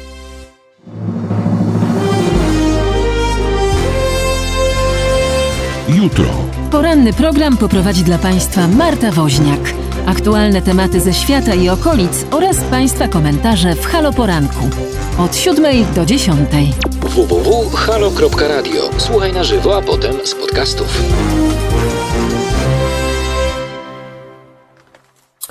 Ostatnie minuty e, poranka e, w Halo Radio. E, Jacek Zimnik z Wami od godziny siódmej. Piotr, który realizuje cały czas poranek, pilnując, aby wszystko było w porządku. Tak, Grzegorz, masz rację, piszesz na YouTubie. Dzisiaj pani Marta Grzywacz ma audycję Halo Historia, więc na pewno będzie coś o tej bitwie. To najbardziej krwawa i zacięta bitwa. Zginęło w niej ponad 300 naszych żołnierzy, a około 2700 zostało rannych lub zginęło. Radzymin w dniach 13-15 sierpnia 20 roku przechodził z rąk do rąk, a 13 sierpnia rano Sowieci zaatakowali oddalone około 20 km od stolicy Radzymin. Atak został odparty, ale kolejny o godzinie 17 zakończył się zwycięstwem Rosjan, którzy zajęli miasto. Nasi odpuszczali 14 sierpnia 85 pułk strzelców wileńskich brawurowo odbił miasto. E, więcej zapewne na ten temat e, i tego, e, co działo się mm, tak dawno przecież temu, 100 lat dokładnie, bo to bardzo okrągła, pamiętna data, będzie zapewne dzisiaj umarty. Ja chciałem Wam dzisiaj podziękować za te poranki, poranki, które wspólnie razem spędzaliśmy. Każdy czwartek od godziny 7 do 10 borykaniem się z czasami technicznymi problemami, ale borykaniem się też e, z wydarzeniami politycznymi, z tym, że każdego dnia i każdego, w każdy czwartek zawsze starałem się Wam e, przekazywać te informacje, które były istotne, ważne, ale też e, z punktu analitycznego, to znaczy nie tak na zasadzie sucho, bezpłciowo, ale widać pełne emocji. No u nas zawsze emocje są w Halo Radio, więc e, na tym polega cały e, urok e, medium obywatelskiego, które jest rzeczywiście medium obywatelskim, czyli medium, które służy obywatelom. No i ma być dla obywateli. To takie połączenie dwóch istotnych elementów. Media i obywatele. Obywatele tworzą media, media tworzone są przez obywateli. I niech tak też pozostanie. Za każdym razem, kiedy będziemy mm, starali się mm, Wam przekazywać informacje, miejcie z tyłu głowy, że jest to robione tylko i wyłącznie dla Was i dzięki Wam to właśnie Halo Radio. Ja dziękuję bardzo za mm, te poranki. Mm, w poniedziałki się będziemy jeszcze spotykać między godziną 21 a godziną 23 do końca miesiąca. Mm, a co później? No zobaczymy. Na bieżąco e, gdzieś tam będę Was e, informował również o tym, co robię lub czym się e, też będę po części zajmował. Na razie, jak to się mówi, życie weryfikuje pewne plany, więc wolę nic nie planować i wolę nic nie zakładać sobie z tego, co chciałbym osobiście albo sam robić. Robert pisze, czy to jest pożegnanie. E, to nie jest pożegnanie. Pożegnanie jest z tymi, którzy e, zazwyczaj słuchali nas rano, e, w czwartki, albo tych, którzy słuchają nas rano.